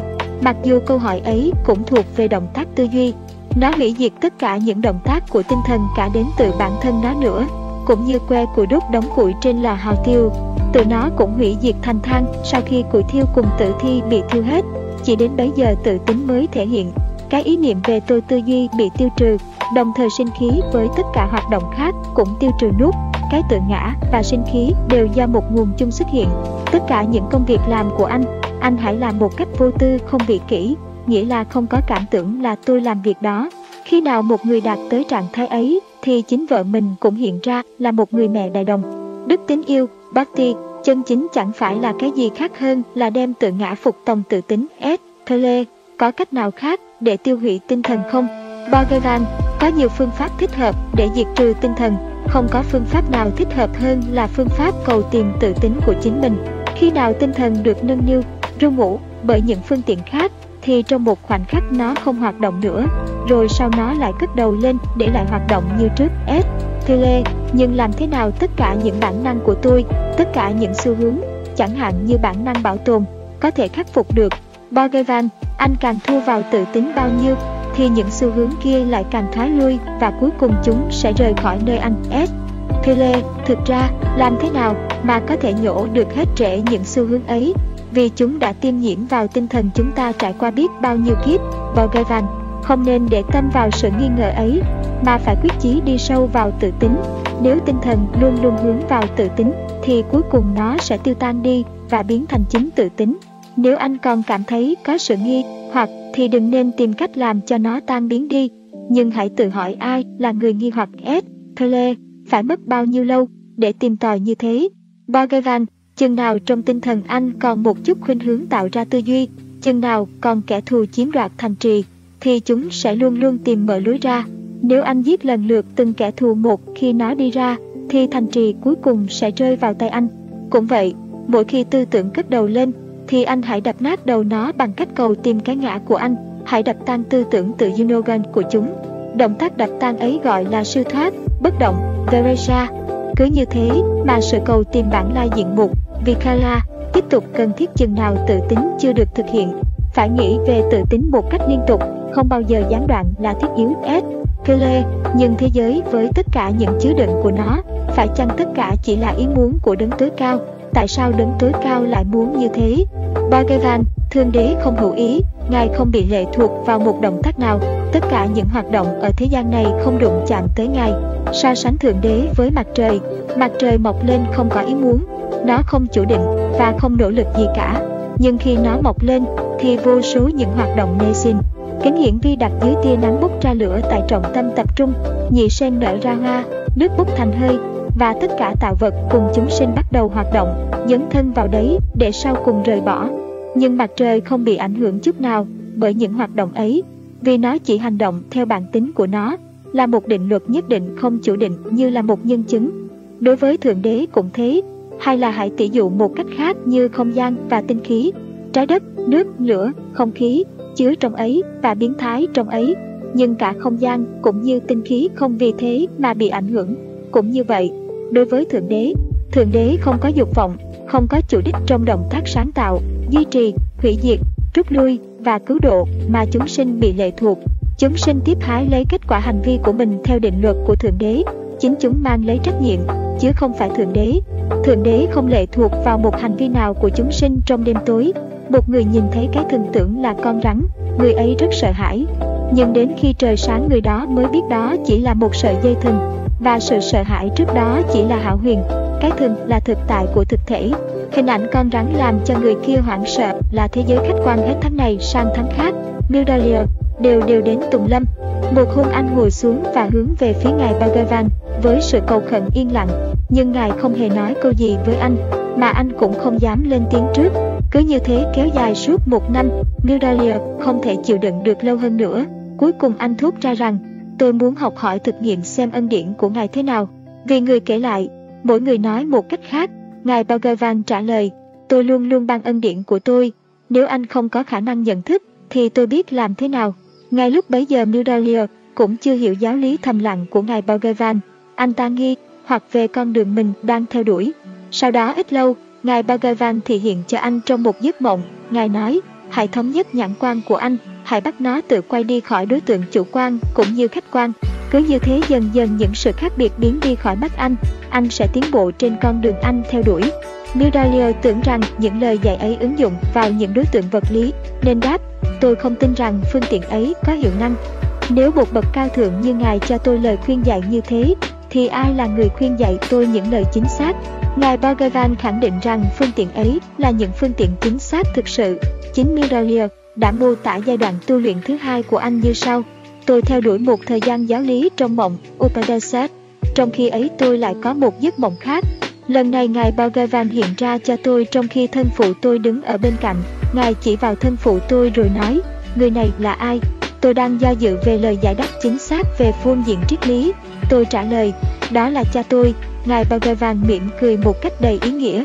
Tôi vội nói tiếp, lời giải đáp của tôi phù hợp với ngôn ngữ thông thường, chứ không với ngôn ngữ triết học, bởi vì tôi sực nhớ lại là thân thể tôi không phải là của tôi. Ngài Bhagavan kéo tôi về phía Ngài, Ngài đặt bàn tay trước hết lên đầu tôi, rồi ngực bên phải của tôi và ấn ngón tay vào ngực tôi. Tôi cảm thấy một cảm giác khó chịu, nhưng vì cảm giác ấy đến với tôi là do ân điển của Ngài, tôi chịu đựng một cách bình tĩnh. Bây giờ tôi chưa hiểu tại sao Ngài lại để tay lên ngực bên phải của tôi thay vì bên trái cũng như ở đây. Anh không lo lắng về đời sống gia đình, thì anh hãy thử thí nghiệm một khi anh về nhà. Anh hãy cố lãnh đạm và thản nhiên trong sự lo âu hàng ngày sau một năm gặp gỡ Ngài Bhagavan. Galatier cảm thấy ân điển của Ngài dồn dập trong tâm hồn mình một cách kỳ diệu, trong khi ông nhập định tại điện Ganaptier ở một tỉnh nọ, Terravotri. Ông cảm thấy một sự bãi hối trong tinh thần và nhiệt thành khát vọng sự hiện diện và cứu độ của Ngài Bhagavan. Lập tức Ngài Bhagavan xuất hiện ngay tại điện. Ganaptier phủ phục trước mặt Ngài và khi đang định đứng lên, thì ông thấy tay ngài Bhagavan đặt trên đầu mình, một sinh lực kinh khủng tràn ngập tất cả cơ thể. Chính Ganaptier đã nhận được ân điển bằng sự tiếp xúc với sư phụ. Sau này khi nhắc lại sự kiện ấy, ngài Bhagavan nói, cách đây một vài năm, một hôm tôi đang nằm, nhưng vẫn thức, tôi chợt cảm thấy thân thể tôi cất cao lên dần dần. Bên dưới, tôi nhìn thấy những vật cụ thể nhỏ mãi đến biến mất, để lại chung quanh tôi một khoảng không gian ánh sáng chói lại vô biên. Một lúc sau, thân thể tôi lại trở xuống và những vật cụ thể lại bắt đầu tái hiện. Trong lúc ấy tôi vẫn ý thức tới những việc xảy ra và tôi kết luận rằng những quyền năng thần thông vượt qua không gian xa rộng hiện ra và biến đi một cách nhiệm màu. Sau những hiện tượng tương tự mà tôi trải qua, trong khi thân thể tôi trở xuống mặt đất, thì tôi nhận ra là tôi đang ở tỉnh Terravotri. Mặc dầu tôi chưa từng thấy chỗ này, tôi đang tiến bước trên một con đường rộng, cách đường cái một quãng xa là ngôi điện Ganatia mà tôi đang đi tới một bữa kia ông hỏi ngài Bhagavan, phải chăng sự cầu tìm nguyên lai của ý niệm tôi đủ để thực hiện tất cả khát vọng, hay là con cần phải tới chân ngôn? Ganaptier không bao giờ thay đổi chí hướng và lúc nào cũng chỉ thấy nguyện vọng và hoài bão của mình là sự phục hưng xứ sở, đem lại luồng sinh khí mới cho tôn giáo. Ngài Bhagavan trả lời một cách thản nhiên, nỗ lực thứ nhất đủ rồi, hỏi đến những nguyện vọng, những lý tưởng của mình, thì Ngài Bhagavan nói tiếp, anh phải nên trút hết gánh nặng cho Chúa, Ngài sẽ mang gánh nặng cho anh và anh sẽ được giải thoát. Ngài sẽ biết cách xử trí của Ngài năm 1917. ganatia và một số đệ tử khác có đặt cho Ngài Bhagavan một số vấn đề. Các lời vấn đáp ấy đã được sưu tập trong một cuốn sách dưới nhan đề Sri Ramanajita. Tác phẩm này uyên thâm về học thuyết hơn các tác phẩm khác. Một điều đặc trưng là có một trong những câu hỏi của ganatia Gastri có liên quan đến vấn đề đi tới giác ngộ, Gana, về tự tính. Làm thế nào đồng thời đạt được một vài quyền năng thần thông đặc biệt mà những người giác ngộ về duy thức có thể khám phá ra nguyên vọng nguyên thủy được thành tựu. Không bao giờ sự hài hước của Ngài Bhagavan lại tế nhị, và mau lẹ hơn là những trường hợp mà Ngài giải đáp này. Nếu những nhà đạo sĩ yoga bắt đầu từ khoa đạo dẫn yoga để thành tựu những dục vọng của mình, đồng thời cũng phải đạt được trích thức, họ sẽ không bị say mê bởi những quyền năng ấy mặc dầu những dục vọng có được sự thành tựu Humphreys hỏi, kính thưa sư phụ, chúng tôi có thể đem sự cứu độ đến cho thế giới được không? Bhagavan, có chứ, khi mà các anh tự cứu giúp các anh, đó là các anh đã cứu độ thế giới. Anh ở trong thế giới, anh chính là thế giới, thế giới không khác gì các anh. Dừng một lát, Humphreys lại nói, tôi có làm được phép lạ như Chúa Krishna hay Chúa Jesus không? Bhagavan, phải chăng Chúa Krishna hay Chúa Jesus nghĩ rằng chính các vị đã hóa hiện ra phép lạ? Humphreys, không, Chúa Krishna không hóa ra phép lạ, đó là lẽ tự nhiên. Vô tư tuy rằng Humphreys chưa từng ở lại lâu tại trụ sở của ngài Bhagavan, chỉ đến thăm ngài mấy lần ngắn ngủi, y đã thấm nhuần giáo lý và nhận được ân điển của ngài. Sau này người ta phổ biến trong tạp chí Tâm linh quốc tế một đại luận tổng quát bằng tiếng Anh mà Humphreys đã gửi cho người bạn, và bài ấy đã trở thành bài giới thiệu tối hảo về giáo lý của ngài Bhagavan. Một sư phụ là người đã tập trung tinh thần vào tàn đế, đã cởi bỏ hoàn toàn cái ngã tính của mình vào bể giác, dìm nó và quên nó ở đấy cho đến khi nào nó thành một dụng cụ của thần linh. Và khi nào hạng người ấy mở miệng nói ra là nói tiếng nói của thần linh, không cần phải nỗ lực hoặc tính toán trước. Và khi họ giơ tay lên, thì thần linh tuôn vào tay ấy để tạo ra những kỳ tích. Chớ nghĩ nhiều về những hiện tượng tâm linh hay là cái gì tương tự.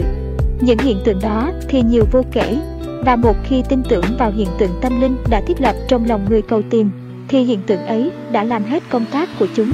Quyền năng thấu thị hay nhị thông không đáng để cho chúng ta cầu tìm, vì rằng chúng ta có thể đạt được giác ngộ và an lạc là những báu vật đáng quý hơn nhiều. Sư phụ sử dụng những quyền năng của mình như là một sự hy sinh bản thân.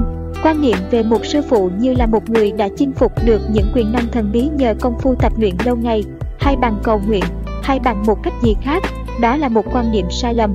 Không bao giờ một sư phụ lại để ý vào một quyền năng thần bí, bởi vì các bậc ấy không cần dùng gì đến chúng trong đời sống hàng ngày.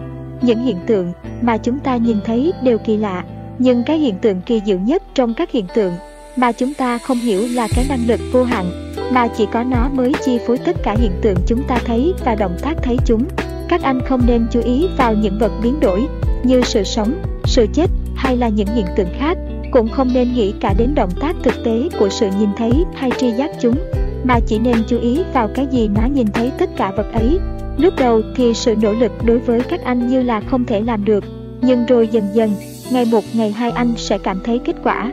Người ta phải trải qua ngày ấy sang ngày khác một cách chuyên cần và đều đều. Chính như thế mà một sư phụ thành tựu. Hãy dành ra 15 phút trong mỗi ngày vào sự thực tập ấy. Hãy thử cố gắng chú ý liên tục vào cái ấy nó nhìn. Nó ở trong mình anh. Đừng tưởng thấy cái ấy như là vật gì nhất định để tinh thần có thể tập trung vào đấy dễ dàng. Không phải thế đâu. Tuy phải mất hàng năm để thấy được cái ấy.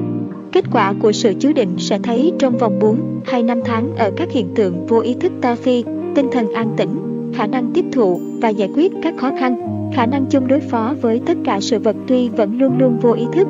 Tôi đã giảng dạy cho anh những giáo lý ấy bằng cách dùng chính những danh từ của các sư phụ đối với các đệ tử thân cận của mình. Bắt đầu từ hôm nay trở đi mong rằng tư tưởng duy nhất của anh trong khi thiền định không còn chấp vào động tác của sự thấy, mà chỉ tập trung vào cái ấy nó thấy. Người ta không được thưởng gì về sự đạt tới cả, và người ta sẽ hiểu rằng người ta không muốn được một phần thưởng nào cũng như thần Krishna đã nói, anh có quyền làm việc, nhưng anh không có quyền được hưởng kết quả của việc anh làm. Sự đạt đạo hoàn toàn chỉ là sùng bái, sùng bái là đạt đạo. Nếu anh ngồi xuống và hiểu rằng, khi anh chỉ tư duy về một sự sống thôi, và tinh thần kích động do một sự sống vào động tác tư duy, đấy là thành phần của toàn thể, là Thượng Đế. Bây giờ thì anh sẽ không cho tinh thần trí tuệ của mình một sự tồn tại biệt lập, và kết cục là tinh thần và thân thể biến mất về mặt vật lý cái duy nhất còn lại là tồn tại, thực hữu. Nó vừa sinh tồn và vô sinh không thể giải thích bằng ngôn ngữ hay ý nghĩa. Nó bất khả tư nghị. Một sư phụ không thể không thường xuyên ở trong trạng thái ấy. Chỉ có một sự khác này là chúng ta không hiểu vị ấy có thể sử dụng tinh thần, thân thể, trí tuệ của mình mà không rơi vào sự mê lầm của ý thức biệt lập, vô ích mà suy luận, vô ích mà cố gắng nắm sự vật bằng trí thức hay bằng tinh thần để rồi theo đấy mà làm việc Tất cả điều này chỉ là một giáo điều, một kỷ luật cho trẻ con và cho đời sống xã hội, một chỉ đạo cho chúng ta tránh khỏi sự vấp ngã, ngõ hầu nội họa có thể thiêu đốt hết nỗi mê lầm. Một chỉ đạo dạy chúng ta sớm hơn về lẽ phải phổ thông, nghĩa là nó làm cho chúng ta nhận thức sự hư ảo về việc phân biệt các sự vật. Tôn giáo dù là Thiên Chúa giáo, Phật giáo, Ấn Độ giáo, thông thiên học hay là một loại duy nào đó, hoặc một lý thuyết, một hệ thống, chỉ có thể dẫn chúng ta đến một điểm duy nhất là tất cả các tôn giáo gặp nhau, chứ không xa hơn. Điểm độc nhất mà tất cả các tôn giáo gặp nhau là sự thực hiện, không phải theo nghĩa thần bí, mà theo nghĩa thông thường ở thế gian này, và theo nghĩa nhật dụng. Thực tế và nhật dụng bao nhiêu lại càng hay bấy nhiêu, thần linh là tất cả, và tất cả là thần linh, thượng đế. Kể từ điểm ấy mà đi, bắt đầu là công việc thực hành. Thông cảm tinh thần và tất cả quy về sự phá chấp, Tất cả tóm tắt lại chỉ là vấn đề phá tan thành kiến và thói quen, phải từ bỏ cách gọi vật là vật mà phải gọi là thần linh. Thay vì tưởng tượng sinh tồn là vật độc nhất có thể có được, người ta phải thực hiện cái sự sinh tồn. Hiện tượng này chỉ là tạo tác của tinh thần và vô sinh là hậu quả tất nhiên. Nếu người ta giả định có sinh tồn, tri thức về sự vật chỉ tỏ cho chúng ta là có một cơ năng để biết. Âm thanh không có đối với người điếc, không làm gì có cảnh vật đối với người mù, và tinh thần Mind chỉ là cơ quan quan niệm hay là thẩm thức một vài khía cạnh về thần linh, thượng đế, God, thượng đế thì vô biên, do đó mà sinh tồn, hữu vi và vô vi chỉ là phương diện đối chiếu mà thôi, không phải tôi muốn nói rằng Thượng Đế là do những thành phần nhất định hợp nên. Rất khó lòng mà làm cho người ta hiểu được khi nói về Thượng Đế. Cái chân tri chính xác là ở bên trong, chứ không phải từ bên ngoài vào. Sự hiểu biết chính xác không phải là cái trí thức thông thái, mà là cái thấy trực giác, kiến tính, đạt tới sự quán thông hay là liễu ngộ, thì chẳng gì khác hơn là thấy Thượng Đế. Chúng ta thường mắc vào lỗi lầm lớn tin rằng Thượng Đế chỉ hành động một cách trừu tượng ở Mỹ dụ bằng những phù hiệu và mỹ từ, mà không phải Ngài hành động một cách thực tế theo nghĩa đen nguyên tự nghĩa. Hãy lấy một miếng kính vẽ lên hình tướng và màu sắc rồi để vào một cái đèn ảo thuật, sau đó đặt một cái đèn nhỏ ở đằng sau miếng kính, thì anh sẽ thấy phản chiếu lên màn ảnh những hình tướng, màu sắc mà anh đã vẽ. Nếu không có đèn chiếu ở bên trong thì anh sẽ không thấy gì hết. Làm thế nào những màu sắc đó thành được? Bằng cách phân giải ánh sáng trắng với một lăng kính có nhiều mặt. Tính cách của con người cũng vậy. Người ta sẽ thấy tính cách đó qua ánh sáng của nguồn sống, God, soi chiếu vào những hành vi của nó. Khi con người ngủ hay chết thì anh không thể biết được tích cách của nó, chỉ khi nào ánh sáng của sự sống, ánh sáng thần linh, làm linh động tích cách và khiến nó động tác hàng ngàn lối khác nhau đáp ứng cho sự tiếp xúc với thế giới đa thù này. Bấy giờ anh mới có thể tự giác tính cách của một người. Nếu ánh sáng trắng chưa được phân tích và chưa hình dung vào hình tướng trên tấm kính của đèn ảo thuật, thì chúng ta sẽ không biết được có một miếng kính trắng trước ánh sáng, vì ánh sáng sẽ chiếu qua miếng kính. Theo một nghĩa nào đó người ta có thể hiểu rằng ánh sáng trắng đã bị đảo lộn và đã mất đi một phần tinh túy của nó sau khi chiếu qua kính màu. Người bình thường cũng tương tự như thế. Cái tinh thần, mang, của người ấy giống như màn ảnh được ánh sáng chiếu, ánh sáng lưu mờ và thay đổi, vì người kia đã để cho thế giới đa thù chặn ngang. Ánh sáng thần linh bị tan vỡ, người ấy chỉ còn nhìn thấy những hiệu quả của ánh sáng thay vì chính ánh sáng, thượng đế hay thần linh. Và tinh thần của y phản chiếu những hiệu quả của y đã thấy cũng như màn ảnh phản chiếu những màu sắc vẽ qua miếng kính. Cất miếng lăng kính đi và những màu sắc sẽ tan biến, bị thu trở về ánh sáng trắng. Từ đó chúng đã xuất hiện, xóa nhòa những màu sắc vẽ trên kính, thì ánh sáng sẽ chiếu qua sáng suốt. Hãy gạt bỏ trước mắt chúng ta cái thế giới hiệu quả mà chúng ta đang thấy, và chúng ta hãy chỉ nhìn về nguyên lai của thế giới thôi, thì chúng ta sẽ thấy được ánh sáng, Thượng Đế. Một sư phụ trong thiền định, tuy mắt mở, tai có thể thông, chuyên chú mạnh vào cái tính thấy đến nỗi sư phụ không nhìn thấy, không nghe thấy cũng không ý thức ở bình diện vật lý hay trí thức mà chỉ còn cái ý thức tâm linh thôi. Chúng ta phải từ bỏ thế giới, là nguyên nhân của tất cả nghi hoặc. Nó làm lu mờ tất cả tinh thần sáng suốt của chúng ta, thì bấy giờ ánh sáng thần linh, thượng đế, sẽ chiếu sáng tỏ tâm ta. Làm thế nào mà có thể gạt bỏ thế giới đi được? Thí dụ khi thấy một người, thay vì nhìn một người, anh tự hỏi, đây là thượng đế làm linh động một cơ thể. Cái cơ thể này đáp ứng đúng hay không đúng theo mệnh trời, cũng như cái thuyền đáp ứng đúng hay không đúng theo bánh lái vậy. Tội lỗi là ý nghĩa thế nào? Ví dụ, tại sao một người uống quá nhiều rượu? Vì y sợ cái ý tưởng bị buộc vào sự kém tử lượng không uống được như y muốn. Mỗi khi người ấy phạm lỗi là một lần người ấy khao khát được giải thoát. Sự khát vọng được tự do giải thoát chỉ là tự động đầu tiên của thiên tính trong tinh thần nhân loại. Bởi vì thiên tính biết mình tự do, không bị hệ lụy. Uống quá độ sẽ không giải thoát cho người ấy được, nhưng người ấy bấy giờ không biết là mình thực cầu tìm tự do. Khi nào nó biết được điều ấy, thì bấy giờ nó sẽ tìm ra các đường lối tối hảo để đạt tới giải thoát. Nhưng người ấy chỉ có được tự do khi nào nó hiểu rằng nó chưa từng bao giờ bị trói buộc. Những chữ tôi, tôi, tôi nó tự cảm thấy nô lệ đến thế, thì sự thực chỉ là trí tuệ, không có thể bị giới hạn. Tôi là nô lệ vì tôi chỉ biết cái gì mà tôi không cảm thấy bằng của một trong các quan năng. Đáng lý thực ra thì tôi luôn luôn là cái nó cảm giác ở tại tất cả thân thể, tất cả tinh thần. Những vật thể và những tinh thần ấy chỉ là những công cụ của cái ngã, cái tâm linh vô biên. Tôi làm gì với những công cụ mà chính tôi là chúng, cũng như màu sắc là công cụ của ánh sáng trắng. Thuần túy chưa phân một tháng trôi qua tôi trở lại động và nhìn thấy sư phụ đứng ở trước Tùng Lâm Scandafram. Tôi thưa với ngài, tháng trước tôi có đặt với ngài mấy câu hỏi và đã được ngài ban cho sự thực nghiệm ấy rồi tôi kể lại với sư phụ những sự kiện tôi đã trải qua. Tôi xin Ngài giải thích cho tôi sự thực nghiệm ấy. Sau một lúc yên lặng, sư phụ nói, anh muốn thấy chân tướng và hình dung thật của tôi, thì anh đã được chứng kiến sự biến đi của tôi. Đó là tôi không có hình tướng, khiến cho sự thực nghiệm ấy có thể là chân lý chính xác. Còn những thị hiện khác mà anh có thể có được, theo với kinh nghiệm cá nhân của anh đọc Thế Tôn Ca mà ra. Tuy nhiên Ganaptier Sastri đã có một thực nghiệm tương tự anh có thể hỏi ông ta về sự thực nghiệm ấy được. Nhưng sự thực tôi không hỏi lại Ganaptiya Sastri. Sau đấy đại sư phụ Maharshi nói, hãy khám phá ra cái tôi là ai, người nhìn, hay là người suy tư, và nó tồn tại ở đâu một người Hồi giáo đến Tùng Lâm để bắt đầu thảo luận. Nhưng anh ta có vẻ thành thực trong sự thách thức vì Ngài đã kiên nhẫn trả lời anh ta như sau. Người Hồi giáo hỏi, Thượng Đế có hình tướng hay không? Ngài Bhagavan vặn lại, ai bảo rằng Thượng Đế có hình tướng? Người Hồi giáo cố nhấn mạnh nói, nếu Thượng Đế không có hình tướng, thì một sự sai lầm đã gán cho Thượng Đế có hình tướng của một mẫu tượng để thờ Ngài ở đấy. Người Hồi giáo đợi, Ngài Bhagavan chắc sẽ trả lời, chẳng ai bảo rằng Thượng Đế có hình tướng. Câu trả lời đúng như người Hồi giáo đã nghĩ, nhưng Ngài Bhagavan đã khai triển nó ra như sau, hãy để Thượng Đế đó, và ngay đây anh hãy cho tôi biết anh có hình tướng hay không. Tôi chắc là tôi có một hình tướng, như Ngài đã thấy, nhưng tôi không phải là Thượng Đế.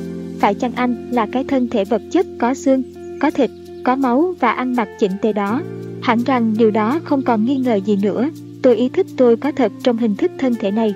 Anh tự đồng nhất anh với thân thể này, bởi vì anh đã có ý thức về nó, nhưng phải chăng anh là cái thân thể đó? Phải chăng chính anh, khi ngủ say không ý thức gì về nó, anh vẫn chính là nó? Phải, tôi vẫn là cái thân thể vật chất này, dù có ngủ say, bởi vì tôi ý thức cho đến lúc tôi ngủ say, và lập tức sau khi thức dậy, tôi ý thức tôi đúng như trước khi tôi bắt đầu ngủ. Và khi anh chết thì sao? Nhà vấn nạn yên lặng suy nghĩ. Vậy người ta cho là tôi đã chết và khiêng đi chôn. Nhưng anh vừa bảo rằng thân thể của anh là chính anh. Khi người ta khiêng thân thể anh đi chôn, thì tại sao cái thân thể không phản đối mà nói không, không, đừng khiêng tôi đi.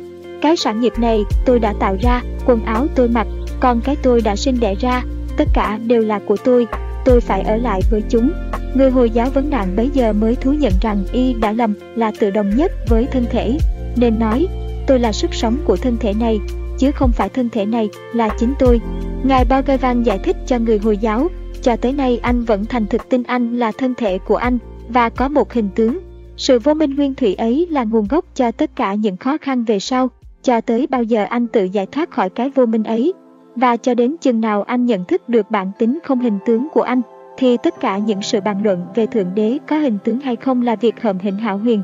Và tìm hiểu xem Thượng Đế có hình tướng hay không, hoặc phải chăng nên thờ Ngài ở mẫu tượng là phải khi mà sự thực Thượng Đế không có hình tướng.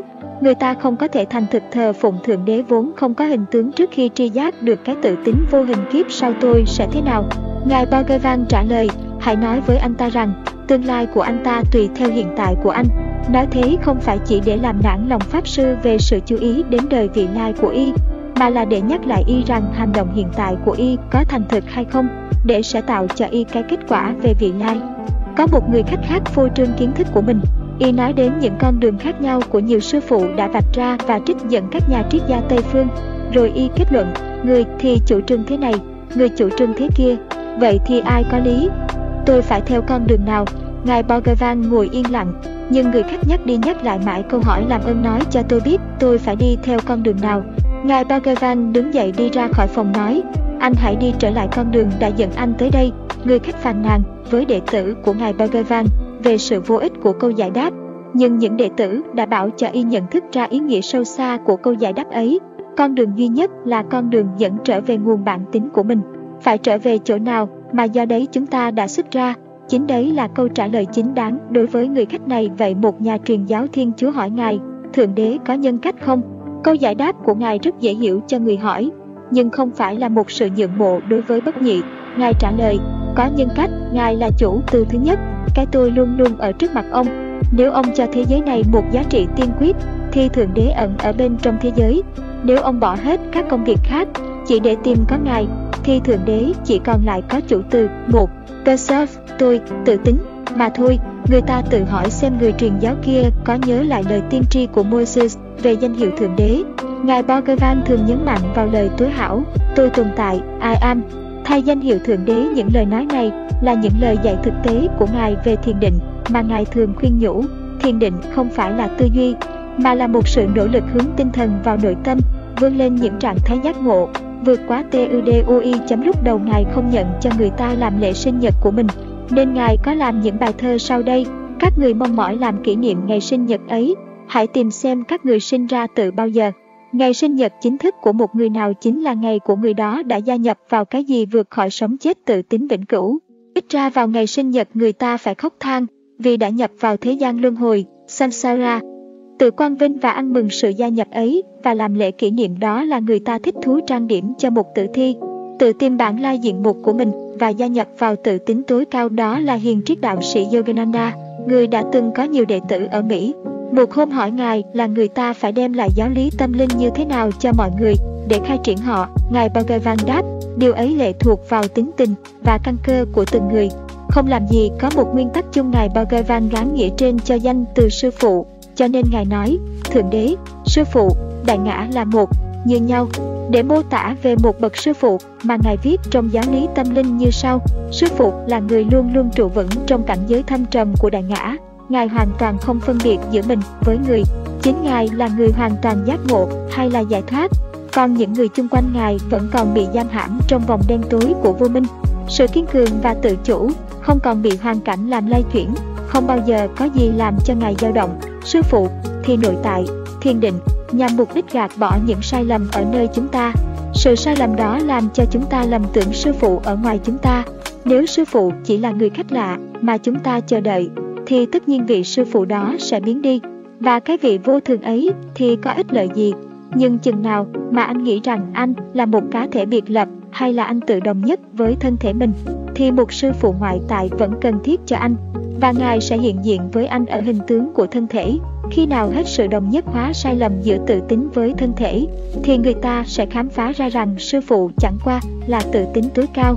Tự tính tối cao đó là sư phụ Chadwick. Ngài Bhagavan nói Ngài không có đệ tử, phải không? Bhagavan, phải. Chadwick, Ngài cũng nói rằng ai muốn giải thoát cần phải có một sư phụ, phải không? Bhagavan, phải. Chadwick, vậy thì tôi phải làm thế nào? Phải chăng tôi đã uổng bao nhiêu năm đến ngồi đây phải chăng tôi phải tìm một sư phụ có khả năng khải ngộ cho tôi? Bởi vì Ngài Bhagavan tự cho mình không phải là một sư phụ. Bhagavan, theo ý anh thì động cơ nào thúc đẩy anh đã làm một cuộc hành trình xa xôi và ở đây lâu như thế? Tại sao anh còn nghi ngờ? Nếu anh muốn đi tìm một sư phụ ở nơi khác thì anh đã bỏ đây từ lâu rồi. Sư phụ hay là bậc giác ngộ không phân biệt mình với người khác. Đối với y tất cả đồng loại đều là những bậc giác ngộ. Tất cả chỉ là một với y thôi, đồng nhất thể, Do đó mà làm thế nào một bậc giác ngộ lại có thể nói rằng vị giác ngộ này, vị giác ngộ khác là đệ tử của mình được. Những người nào chưa đạt tới giải thoát thì thấy đa thù, sai biệt trong tất cả. Đối với con mắt của y thì tất cả đều sai khác. Và đối với y thì liên hệ giữa đệ tử với sư phụ là có thực và y phải cần tới ân điển của một sư phụ để thức tỉnh mình về thực tại. Sư phụ có ba cách để khải đạo, bằng cách tiếp xúc, bằng cách nhìn và bằng cách yên lặng. Chadwick Vậy thì ngài Bhagavan đã có đệ tử rồi. Bhagavan, tôi đã nói với ông, đối với Bhagavan thì không có đệ tử, nhưng ở quan điểm của đệ tử thì ân điển của sư phụ là một đại dương. Kẻ nào đến đại dương với một cái bát thì chỉ được đầy nước một cái bát, không có ích lợi gì mà phàn nàn về sự kiện ướp của đại dương. Cái vật để chứa đựng càng lớn bao nhiêu thì sẽ chứa được nhiều bấy nhiêu, tất cả đều lệ thuộc vào đồ chứa. Sadwit, vậy thì muốn biết ngài Bhagavan có phải là một sư phụ hay không? Lại là vấn đề thuộc về tín ngưỡng. Vì ngài không muốn nói cho tôi biết. Bhagavan đứng dậy nói nhấn mạnh với người thông ngôn. Hãy hỏi y xem có cần tôi xác định bằng chữ viết không? Ông Cohen ghi lại rằng ông A Bose một nhà kỹ nghệ ở xứ Bengal một hôm cố cầu tìm lấy một sự xác nhận của ngài Bhagavan ông ta nói tôi tin chắc rằng một sư phụ là cần thiết cho sự nỗ lực của một tu sĩ để thành tựu rồi ông lại nói thêm với một nụ cười hài hước, Ngài Bhagavan có đồng tình với chúng tôi chăng? Ngài trả lời với chính phương pháp của mình, sự thực hành là cần thiết cho anh, ân điển luôn luôn có ở đấy. Sau một lát yên lặng, Ngài nói thêm, anh chìm trong nước đến cổ, mà anh còn gào khát nước ông Cohen, kể lại một cuộc đối thoại về vấn đề này giữa Ngài Bhagavan với nhà nhạc sĩ nổi tiếng ở Tùng Lâm của Aurobindo, tên là Dilip Kumar Roy. Dilip có người kể lại rằng Ngài Bhagavan không phủ nhận sự cần thiết của một sư phụ, người khác thì nói ngược lại. Ngài đối với vấn đề ấy như thế nào? Bhagavan, tôi chưa từng bao giờ bảo sư phụ là vô ích.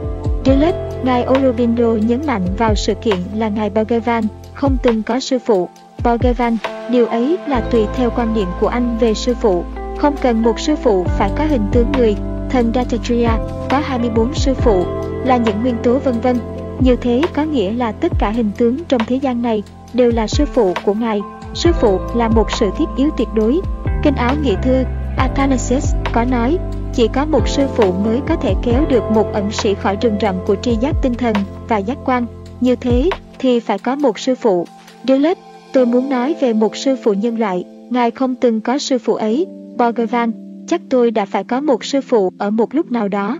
Tôi chẳng từng ca tụng thần núi Arunachala đấy ư. Vậy thì một sư phụ là gì? Một sư phụ là Thượng Đế hay Đại Ngã? Trước hết người ta cầu nguyện Thượng Đế để được thành tựu những ước muốn của mình. Rồi đến lúc người ta không cầu nguyện để thỏa mãn ước muốn nữa, mà để được chính Thượng Đế. Thượng Đế hiện ra cho người ta ở hình tướng người hay không là để đáp lời cầu nguyện của người ta và để dẫn đạo. Đó là sư phụ một hôm Ngài nói với Dilip, có hai việc phải làm. Trước hết phải tìm một sư phụ ở ngoài, sau đó phải tìm sư phụ ở nội tâm mình. Anh đã làm việc thứ nhất rồi, bây giờ anh phải làm tới việc thứ hai. Ngài nhắc đi nhắc lại nhiều lần, có hai con đường phải theo. Một là anh phải tự hỏi ta là ai, thứ nữa là hoàn toàn phó thác cho sư phụ Ngài Bhagavan nhất quyết đề cao phương pháp. Tự cứu xét cầu tìm tự tính là con đường không thể thất bại, con đường trực tiếp độc nhất để thực hiện thực thể tuyệt đối. Vốn thực chính là ta, bản lai diện mục. Hãy phá cái ta riêng hay là trí tuệ bằng con đường tu đạo khác với con đường tự cứu xét tự tính thì chẳng khác gì trò ăn trộm mà tự mình là cảnh sát để lại tự bắt mình. Chỉ có con đường tự cứu xét tự tính mới có thể làm cho mình hiểu được chân lý về sự hòa của tiểu ngã và trí tuệ. Và chỉ có sự cứu xét tự tính mới cho phép chúng ta thực hiện bản thể thuần túy bất phân, tự tính hay tuyệt đối. Sau việc thực hiện tự tính, không còn cái gì để cần biết nữa, bởi vì tự tính là hoang lạc viên mãn, là tất cả, Kinh Thánh Maharshi. Mục đích của sự cứu xét tự tính là đạt sự tập trung toàn thể tinh thần vào nguồn của nó, cho nên không có vấn đề của một cái tôi đi tìm cái tôi khác, sách dẫn trên. Đệ tử, Trilith, Ngài Bhagavan định vị trí đặc biệt cho trái tim ấy ở thân thể vật lý, nghĩa là ở trong ngực cách hai ngón tay bên phải từ giữa ngực đi ra. Bhagavan, chính đấy là trung tâm thực hiện tâm linh, theo các nhà hiền chứng minh, trái tim tâm linh thì rất khác với cơ thể thúc đẩy cho mạch máu chạy mà người ta gọi chung một tên. Trái tim tâm linh không phải là cơ thể, tất cả những điều anh có thể nói được về tâm là nó, là trung tâm đích thực của hữu thể anh, mà thực sự anh đồng nhất với nó, dù anh thức hay ngủ, hay mộng, hay anh đang hoạt động, hoặc anh đang chìm trong trạng thái thần hóa tam muội, samadhi. Duluth, vậy thì sao tâm ấy lại có thể có một vị trí ở một chỗ nào trong thân thể được? định một vị trí cho tâm ấy ngụ có sự giới hạn về sinh lý cho cái gì ở ngoài thời gian và không gian. Bhagavan, đúng, nhưng người đặt câu hỏi về tâm đã tự tin là chính mình có thật với nó hay là ở trong thân thể. Vì nhà hiền không ý thức được thân thể mình chút nào trong sự thực nghiệm xuất thần về cái tâm, tâm linh, coi như yêu thức thuần túy, ý định vị trí cho sự thực nghiệm tuyệt đối ấy ở trong vòng giới hạn của thân thể vật lý bằng cách nhớ lại những cảm giác đã thấy trong khi y ý thức về thân thể vật lý của mình. Dillard, đối với những người như tôi, không từng làm thực nghiệm trực tiếp về tâm và do đó mà tôi không có hồi niệm về nó, thì vấn đề có vẻ khó hiểu. Có lẽ về vị trí của tâm chúng ta lệ thuộc vào sự ước đoán. Bhagavan, nếu phải suy đoán về vị trí của tâm tâm linh, thì dù đối với kẻ ngu độn vấn đề không đáng để xét kỹ, không, không phải lệ thuộc vào sự ước đoán của anh, mà vào một trực giác chắn chắn không sai lầm. Trước hết, ai là người có cái trực giác ấy? Bhagavan, tất cả mọi người, Duluth, ngài có tin là tôi có trực giác về cái tâm tâm linh không? Bhagavan, không.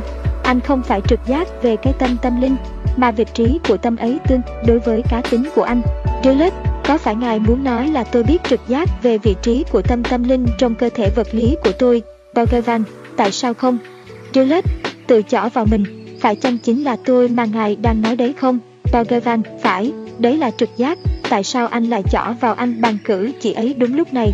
Anh chẳng lấy ngón tay chỉ vào ngực bên phải anh đấy ư, đấy chính là vị trí của tâm trung tâm.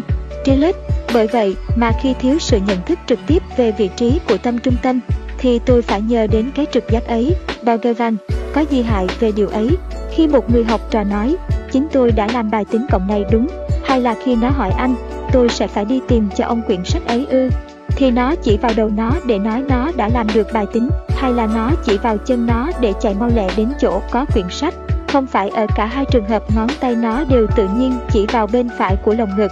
Nó diễn tả một cách rất tự nhiên về cái chân lý uyên thâm rằng nguồn của cái ngã tại nó là ở đấy.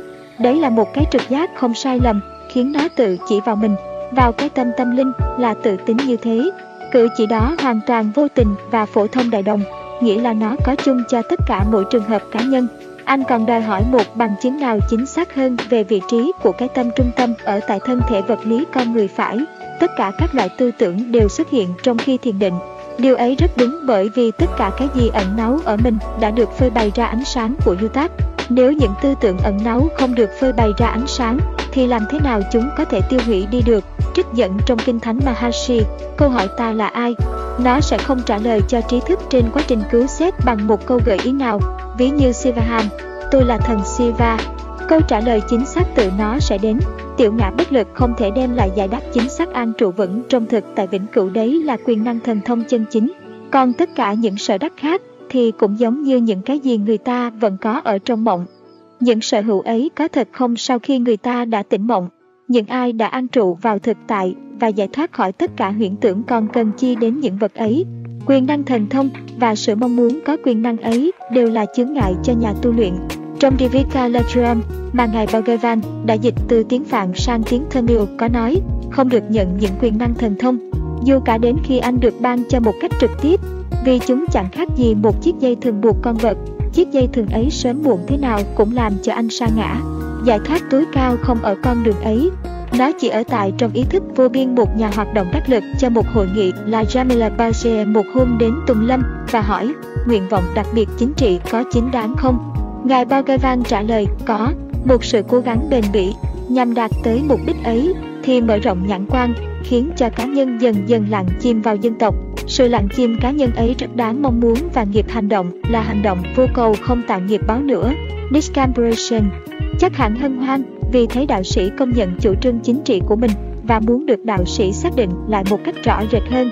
Jamila hỏi thêm một câu hỏi nữa có vẻ hợp lý tiếp theo với câu hỏi trên.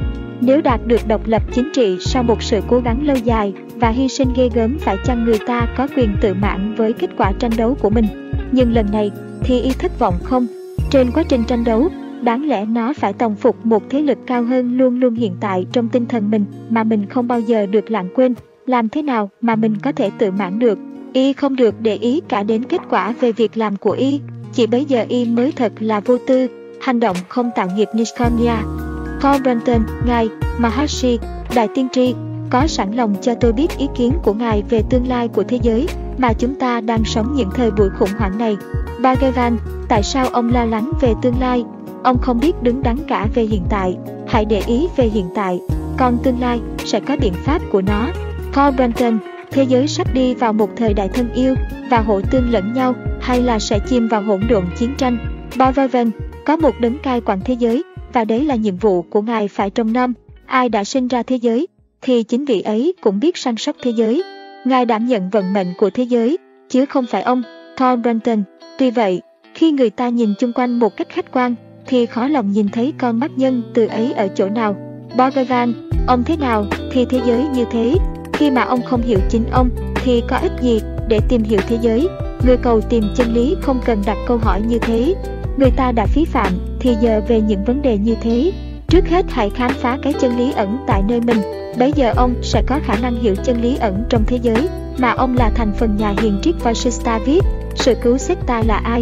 Là sự cầu tìm cái tự tính, và nó có thể trở nên ngọn lửa đốt cháy trong mầm độc của tư tưởng danh lý khái niệm, conceptual. Tuy nhiên, trước kia nó chỉ là con đường giác, Nana Yoga, uyên thâm và giản dị nhất. Chân lý tối huyền nhiệm chỉ biểu lộ cho ai có được hiểu biết thuần túy nhất mà họ phải noi theo chuyên cần trong thiền định, xa lánh những cám dỗ ở thế gian Mặt khác, đạo hành động Karma Yoga thích hợp cho người tại gia như ở trong Thế Tôn Ca, bhagavatita được định nghĩa là một đời phụng sự và hành động vô cầu, không lệ thuộc vào kết quả của hành động, nghĩa là vô vị lợi, không chút vị kỷ. Hai con đường ấy tri và hành hợp nhất với nhau ở đây, tạo ra một con đường mới thích ứng với điều kiện thời đại chúng ta. Một con đường mà người ta có thể theo đuổi trong sự yên lặng ở ngay trong bàn giấy hay trong nhà máy, cũng như ở trong tùng lâm hay trong hang động, trì giới hay không trì giới. Nó chỉ cần để chút thì giờ hàng ngày vào việc tâm niệm và hồi niệm về sự cứu xét tự tính. Chung cục tất cả những gì bí ẩn sẽ lộ ra ánh sáng Ngài Bhagavan đã nói trong kinh. Maharshi, thường trụ vĩnh viễn thường xuyên, tự nhiên ở tự tính tối cao sự thật là con đường giác, Nana Yoga. Muốn thường trụ ở tự tính thì phải yêu tự tính, bởi vì Thượng Đế sự thật là tự tính, yêu tự tính là yêu Thượng Đế, và đấy là tính yêu sùng bái, Bhakti.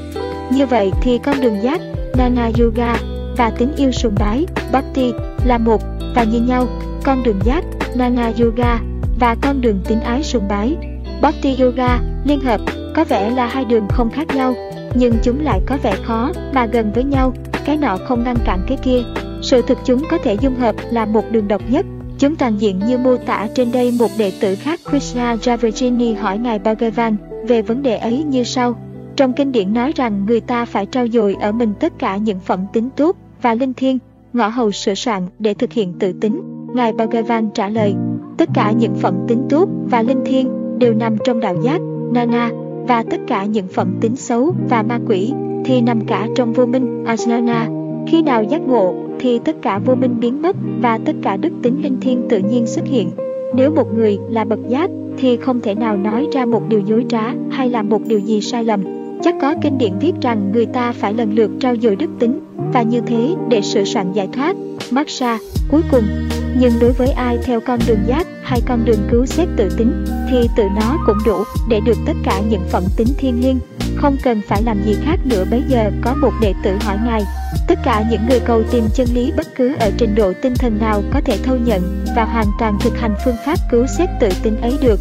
Ngài Bhagavan trả lời, phương pháp ấy chỉ dành cho những tâm hồn đã chín mùi.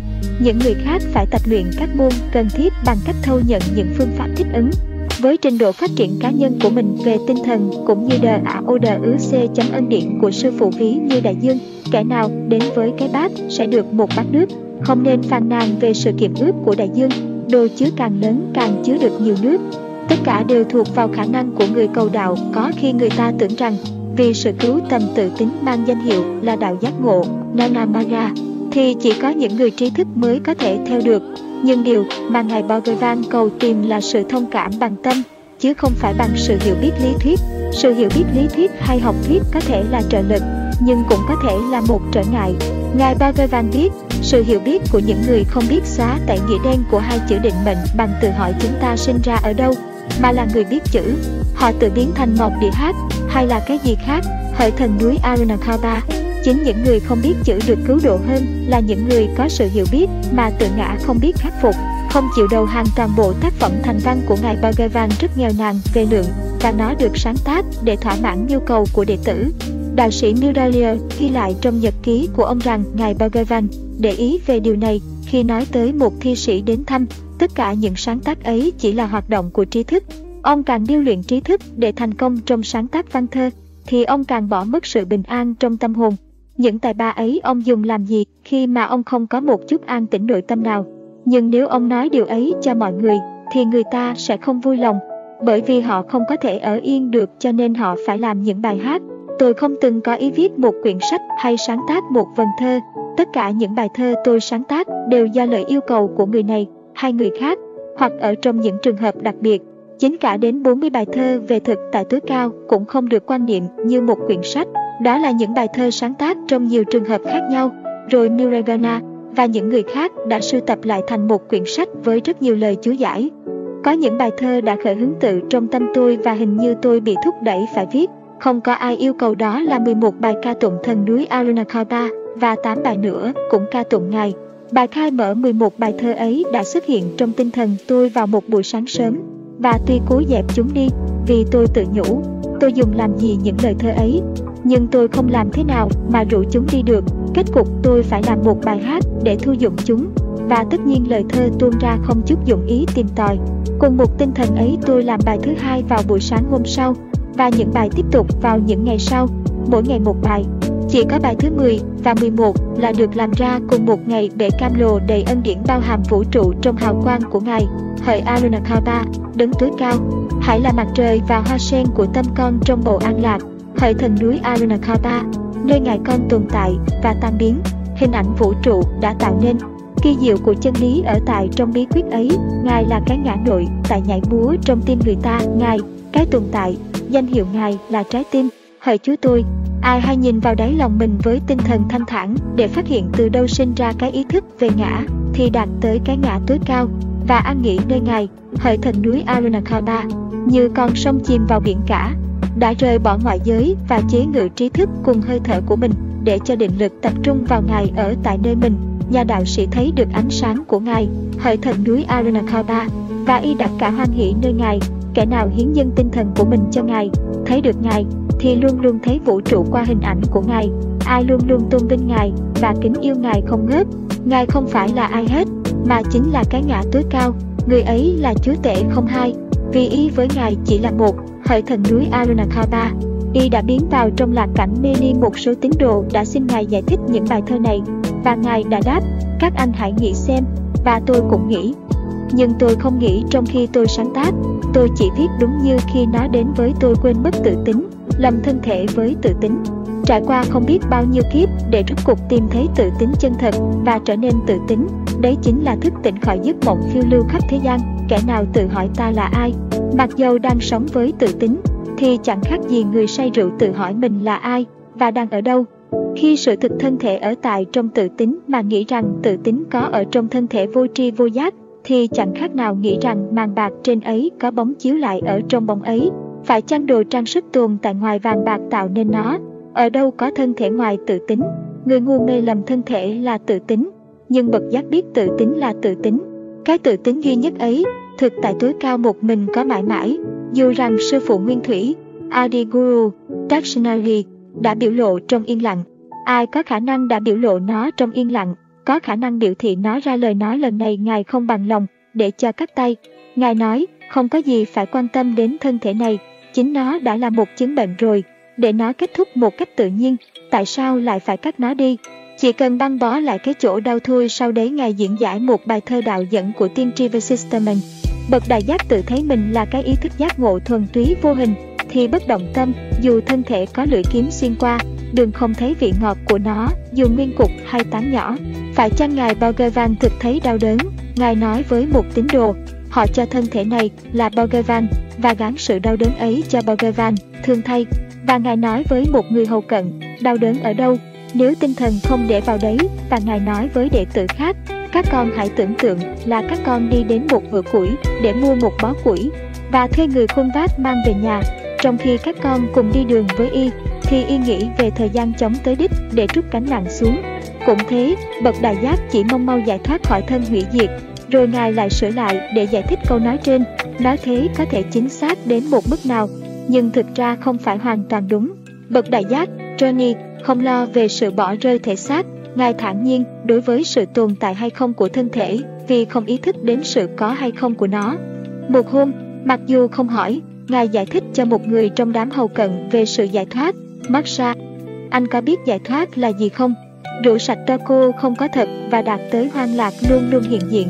Đó là giải thoát Ngài còn nói, tín đồ tưởng rằng tôi đương chết, nhưng tôi không đi đâu cả. Tôi còn đi đâu nữa, tôi ở tại đây khi nào tới gần để chiêm ngưỡng Ngài ở hình tướng. Ngài đứng sừng sững như một quả núi trên mặt đất.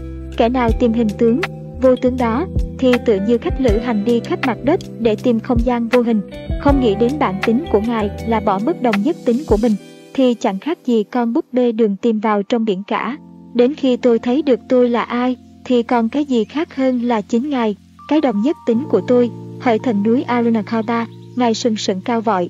Tám bài thơ về Ngài Arunachala, sao tôn giáo thực hiện nhà sư Tây Tạng Somkapa viết, Lemon Axis Mes Nestos Real, thế giới có nhưng không thật. Một hôm có một người nêu vấn đề ấy với nhà hiền núi Arunachala và tìm cách để cho Ngài thừa nhận thực tại của thế giới. Nhà hiền đáp, thế giới mà ông muốn chứng minh thực tại sẽ cười nhạo ông, vì ông đi tìm biết chân lý thế giới, mà không tìm biết chính mình là gì Ngài nói, thật là uổng công, mà người ta cãi cọ về thế giới, và chủ trương nó thật, cụ thể sung sướng và trái lại. Mục tiêu mà tất cả cầu tìm là trạng thái tinh thần không có cái ta, và người ta chỉ đạt tới đấy bằng cách gạt thế giới đi và lặng chìm vào nội giới thiên địa giữ ngã tình sinh vạn vật giữ ngã vi nhất, trang tử. Trời đất hiện ra cùng một lúc với ta, vạn vật với ta là một thể, tiêu chuẩn về sự độc lập là thỏa đáng hơn cả. Khi ta áp dụng nó thì chúng ta phải tự hỏi, thế giới hiện ra độc lập căn cứ vào chính sự có của nó hay là vào cái gì khác nữa. Ngài Maharishi trả lời hết sức đơn giản, thế giới và tâm thức cùng hiện ra và cùng biến đi, nhưng thế giới cần có tâm thức để có thể xuất hiện, không cái nào một mình là thật cả.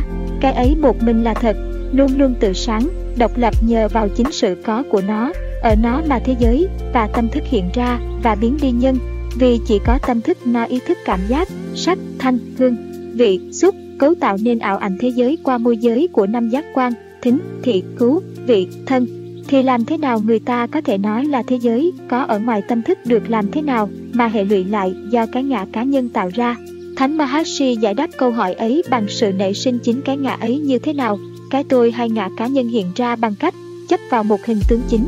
Vì giữ lấy cái hình thể ấy mà nó có được sự liên tục của đời sống, rồi nó lại cướp lấy, chiếm hữu các hình thể khác, những đối tượng của thích thú. Nó tô mình và phát triển thành lực lượng và diện tích. Mỗi khi một hình thể thoát tay nó, nó liền cướp lấy cái khác.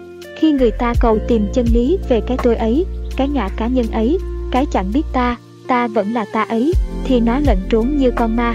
Không có hình thể riêng của nó có người hỏi Thánh Maharshi, nếu tôi vĩnh cửu và hoàn toàn, thì tại sao tôi lại vô minh? Thánh đáp, ai đau phiền về vô minh ấy, chân ngã không phàn nàn, vì bị vô minh ấy che lấp, chính giả ngã ở ông nói phàn nàn, chân ngã không đặt vấn đề và thân thể cũng không. Chính cái giả ngã nó đặt vấn đề, và cái giả ngã thì không phải là chân ngã hay là thân thể, mà là cái gì chen vào giữa hai cái này. Trong giấc ngủ say không có giả ngã, thì bây giờ không làm gì có ý niệm về sự khuyết điểm hay là vô minh. Nếu ông khám phá ra cái giả ngã ấy là cái gì, ông sẽ thấy không có vô minh như là những con sông chảy vào đại dương và hòa nhập vào đấy cả tên lẫn hình, đồng thời hòa với đại dương cũng như bậc đắc đạo, không còn tên tuổi và hình thể. Đồng nhất hóa với thực thể tối cao, sư thời gian và không gian thánh Maharishi nói, Kẻ biết giá trị của giấc ngủ say sẽ không bao giờ bảo rằng y sẽ không thỏa mãn với trạng thái vô ngã tứ đại giả hợp. Bốn yếu tố cấu tạo nên thế giới, nghĩa là Manarupa, hình, danh, sắc, tướng là những hình ảnh chiếu bóng, khán giả màn bạc và ánh sáng của trí tuệ không là gì khác là chân ngã một hôm Ramana Maharshi nói, cái ngã cá nhân, cái tôi ví như cái bóng, tự nó thì không có thật, nhưng nó là hiện diện của cái hình có thực theo cái bóng ấy, Giả thử có một người nhìn thấy một cái bóng cứ theo mình hoài và nó rất bực mình. Nó làm đủ các cách để rủ đi, nhưng không được. Sau cùng nó nghĩ ra một mẹo. Nó đào một cái hố lớn để chôn lấp bóng. Đào xong hố, nó dẫn bóng xuống và lấp hố đi. Nhưng bóng lại hiện lên trên mặt hố và tiếp tục theo nó. Điều nó phải làm là so sánh bóng với mình và thấy rằng bóng thì phi chất và không thực thể. Cũng thế cái ngã thì không có thực thể, nhưng chúng ta có thể tỉnh ngộ rằng khi nào chúng ta rời mắt khỏi nó để xét xem cái chân ngã ở tim chúng ta, thì như thế là tìm về nguồn của cái ngã. Cái tôi cá nhân vậy Ngài nói với chúng ta, phương pháp trực tiếp để ý thức chân ngã cốt ở sự lặng vào trong tim, để tìm cái nguồn xuất phát ra tôi tồn tại. Thiên định vào tôi không phải cái này, tôi là cái ấy, dĩ nhiên là có ích, nhưng không phải là phương pháp phát hiện chân ngã. Ngài còn chế giễu những kẻ chỉ muốn cậy vào phương pháp truyền thống. Nếu anh có ý tưởng anh là thân thể này, thì nghĩ điều anh không phải là thân thể này, mà là cái ấy sẽ có ích cho anh. Nhưng tại sao định niệm hoài về câu tôi là cái ấy? Một người có định niệm, tôi là một người không, thực thể tối cao luôn luôn chiếu sáng trong tim như là chân ngã nói với một người khách. Maharshi bảo, người ta bảo ông rằng ngã cánh ân không phải chân ngã của ông. Nếu ông công nhận, thì ông còn đi tìm để thấy cái gì? Thực thế, mà cái ngã cá nhân lại chỉ là một ảo ảnh. Tại sao ông định niệm vào tôi là cái ấy? Điều ấy chỉ để đem đến cho cái ngã cá nhân một đời sống mới. Bằng chính sự kiện cố tránh một tư tưởng, người ta đã làm cho nó đến. Cần phải tìm thấy nguồn gốc và chân lý về cái ngã cá nhân, không ích lợi gì mà định niệm về nó. Vì định niệm thuộc về tâm thức hay thần thức, mental, còn chân ngã, chân tâm thì ở ngoài tầm tâm thức. Khi người ta cầu tìm xem thực tại của nó là gì thì cái ngã cá nhân tự biến đi. Đấy là phương pháp đi thẳng, trực tiếp, đúng. Trong các cách khác, cái ngã cá nhân được bảo trì còn lại, cho nên nổi lên biết bao sự ngờ vực và vấn đề chính vẫn không bao giờ được giải quyết. Chừng nào người ta không nhìn thẳng vào vấn đề, thì cái ngã cá nhân không kết thúc. Vậy tại sao không theo phép trực tiếp đi thẳng vào đề, mà còn dùng đến các phương pháp khác Thánh Maharishi rút ở kinh nghiệm bản thân, mô tả phương pháp cầu tìm thăm cứu như sau. Đúng như một dư lua lặn trong hồ nước tìm một vật rơi chìm, người tìm kiếm phải lặn vào tận tim, nhất quyết tìm xem từ đâu xuất ra ý nghĩa của cái ngã. nó nhịn thở và ngậm miệng. Không nói ngài nói, người ta đã nhảy múa như điên do vị ngã điều động. Nếu người ta bảo nó là Thượng Đế, là Phật, thì nó sẽ nhảy điên cuồng hơn nữa. Có người phàn nàn với Thánh Maharshi rằng khi y phân tích tự thân như được chỉ định, y nhận thấy vượt khỏi giới hạn tri thức và y chẳng thấy hạnh phúc gì hết. Thánh Maharshi đáp, cái cảm tưởng sung sướng chỉ là một tư tưởng, cái ngã cá nhân chỉ là một tư tưởng, chân ngã là hoang lạc thuần túy và giản đơn, và ông là cái ấy. Nhưng ông nói không có hạnh phúc, người nào nói điều ấy không có thể là chân ngã, phải là phi ngã, và phải rủ sạch cái phi ngã để thực hiện hoang lạc của chân ngã. Người ta chỉ có thể đạt tới bằng cách tìm về nguồn cái giả ngã cá nhân. Mỗi khi các tư tưởng hiện lên, thì có cái giả ngã cá nhân cũng như lượng tính, ngã và phi ngã, tâm và vật. Khi người ta tìm nguồn gốc của ngã cá nhân, thì lượng tính mất, chỉ còn lại chân ngã. Trong trường hợp này, Ngài Maharshi cũng nói không có tiến bộ trong sự thực hiện chân ngã, vì chân ngã luôn luôn như nhiên, nhưng có tiến bộ trong sự cất trở ngại đi, những tư tưởng hiện lên và cản trở việc cầu tìm. Ngài cũng giải thích rằng, nghi ngờ cũng là Chuchuan và phải gạt đi Ngài nói, cái ngã giả cá nhân không thể có mà không có chân ngã, nhưng chân ngã có thể có mà không cần đến giả ngã cá nhân làm thế nào để điều hòa sự hiến thân hoàn toàn cho việc tầm cứu chân ngã ấy với đời sống hàng ngày của chúng ta. Người ta đã đặt câu hỏi ấy cho Ngài Maharshi, người này từ xa đến bằng xe lửa. Ngài hỏi, tại sao ông lại nghĩ rằng ông đã hoạt động? Hãy lấy việc hành trình của ông đến đây làm tỷ dụ. Ông từ nhà ra đi bằng một chiếc xe. Ông lên ngồi trong xe lửa, xuống ga Teruvanieva, rồi sang xe đến đây. Khi người ta hỏi, ông đáp là chính ông đã từ nhà đi đến. Có phải thực thế không? Sự thật, trước sau ông vẫn là ông, chỉ có phương tiện chuyên chở đã đổi khác chỗ. Ông đã coi vận động của chúng là của ông, các hoạt động khác cũng thế, chúng không phải của ông, đấy là hoạt động của Thượng Đế. Người khách vạn lại là, một thái độ như thế chỉ đưa đến hư vô tinh thần và dừng hết hoạt động. Thánh đáp, trước hết hãy đi nhìn xem cái hư vô kia đã, rồi về đây nói cho tôi hay ông nghĩ gì về đấy chính cái siêu ngã tồn tại ở tại trong tim của mỗi người và của tất cả như là ý thức thuần túy. Cho nên khi tim tan vào tình yêu, khi người ta vào tới cái lỗ hổng trong đó nó chiếu sáng con mắt ý thức hay thần nhân mở ra và người ta thực hiện nó, cái siêu ngã như là chân ngã và đây. Thánh Maharshi giải thích thế nào là sự hàng phục chân thật của giả ngã cá nhân. Tất cả điều thiết yếu là chúng ta phải hàng phục cho nguồn suối tự tính của chúng ta, không cần phải làm lộn xộn thêm, mà gọi cái nguồn ấy là Thượng Đế và giả thiết nó ở tại đâu bên ngoài bản thân ta, nguồn của chúng ta ở tại nơi ta, và chúng ta phải tòng phục chính cái nguồn ấy. Như thế là chúng ta phải tìm về nguồn ấy, và nhờ chính năng lực của sự cầu tìm chúng ta lặn vào nó. Vấn đề hỏi nguồn ở đâu chỉ có thể đặt ra nếu người ta tin rằng chân ngã khác với nguồn. Nếu ngã cá nhân chìm trong nguồn thì không còn ngã cá nhân nữa, không còn linh hồn cá nhân, nghĩa là người cầu tìm chỉ còn làm một với nguồn thôi. Trong trường hợp ấy còn có thể có sự hàng phục nào nữa? Ai tự hàng phục và hàng phục ai? Còn gì để hàng phục? Sự mất cá tính nó ngay từ giờ đây không thực có sự mất cá tính là sùng bái, hiền triết và là tâm cứu cầu tìm.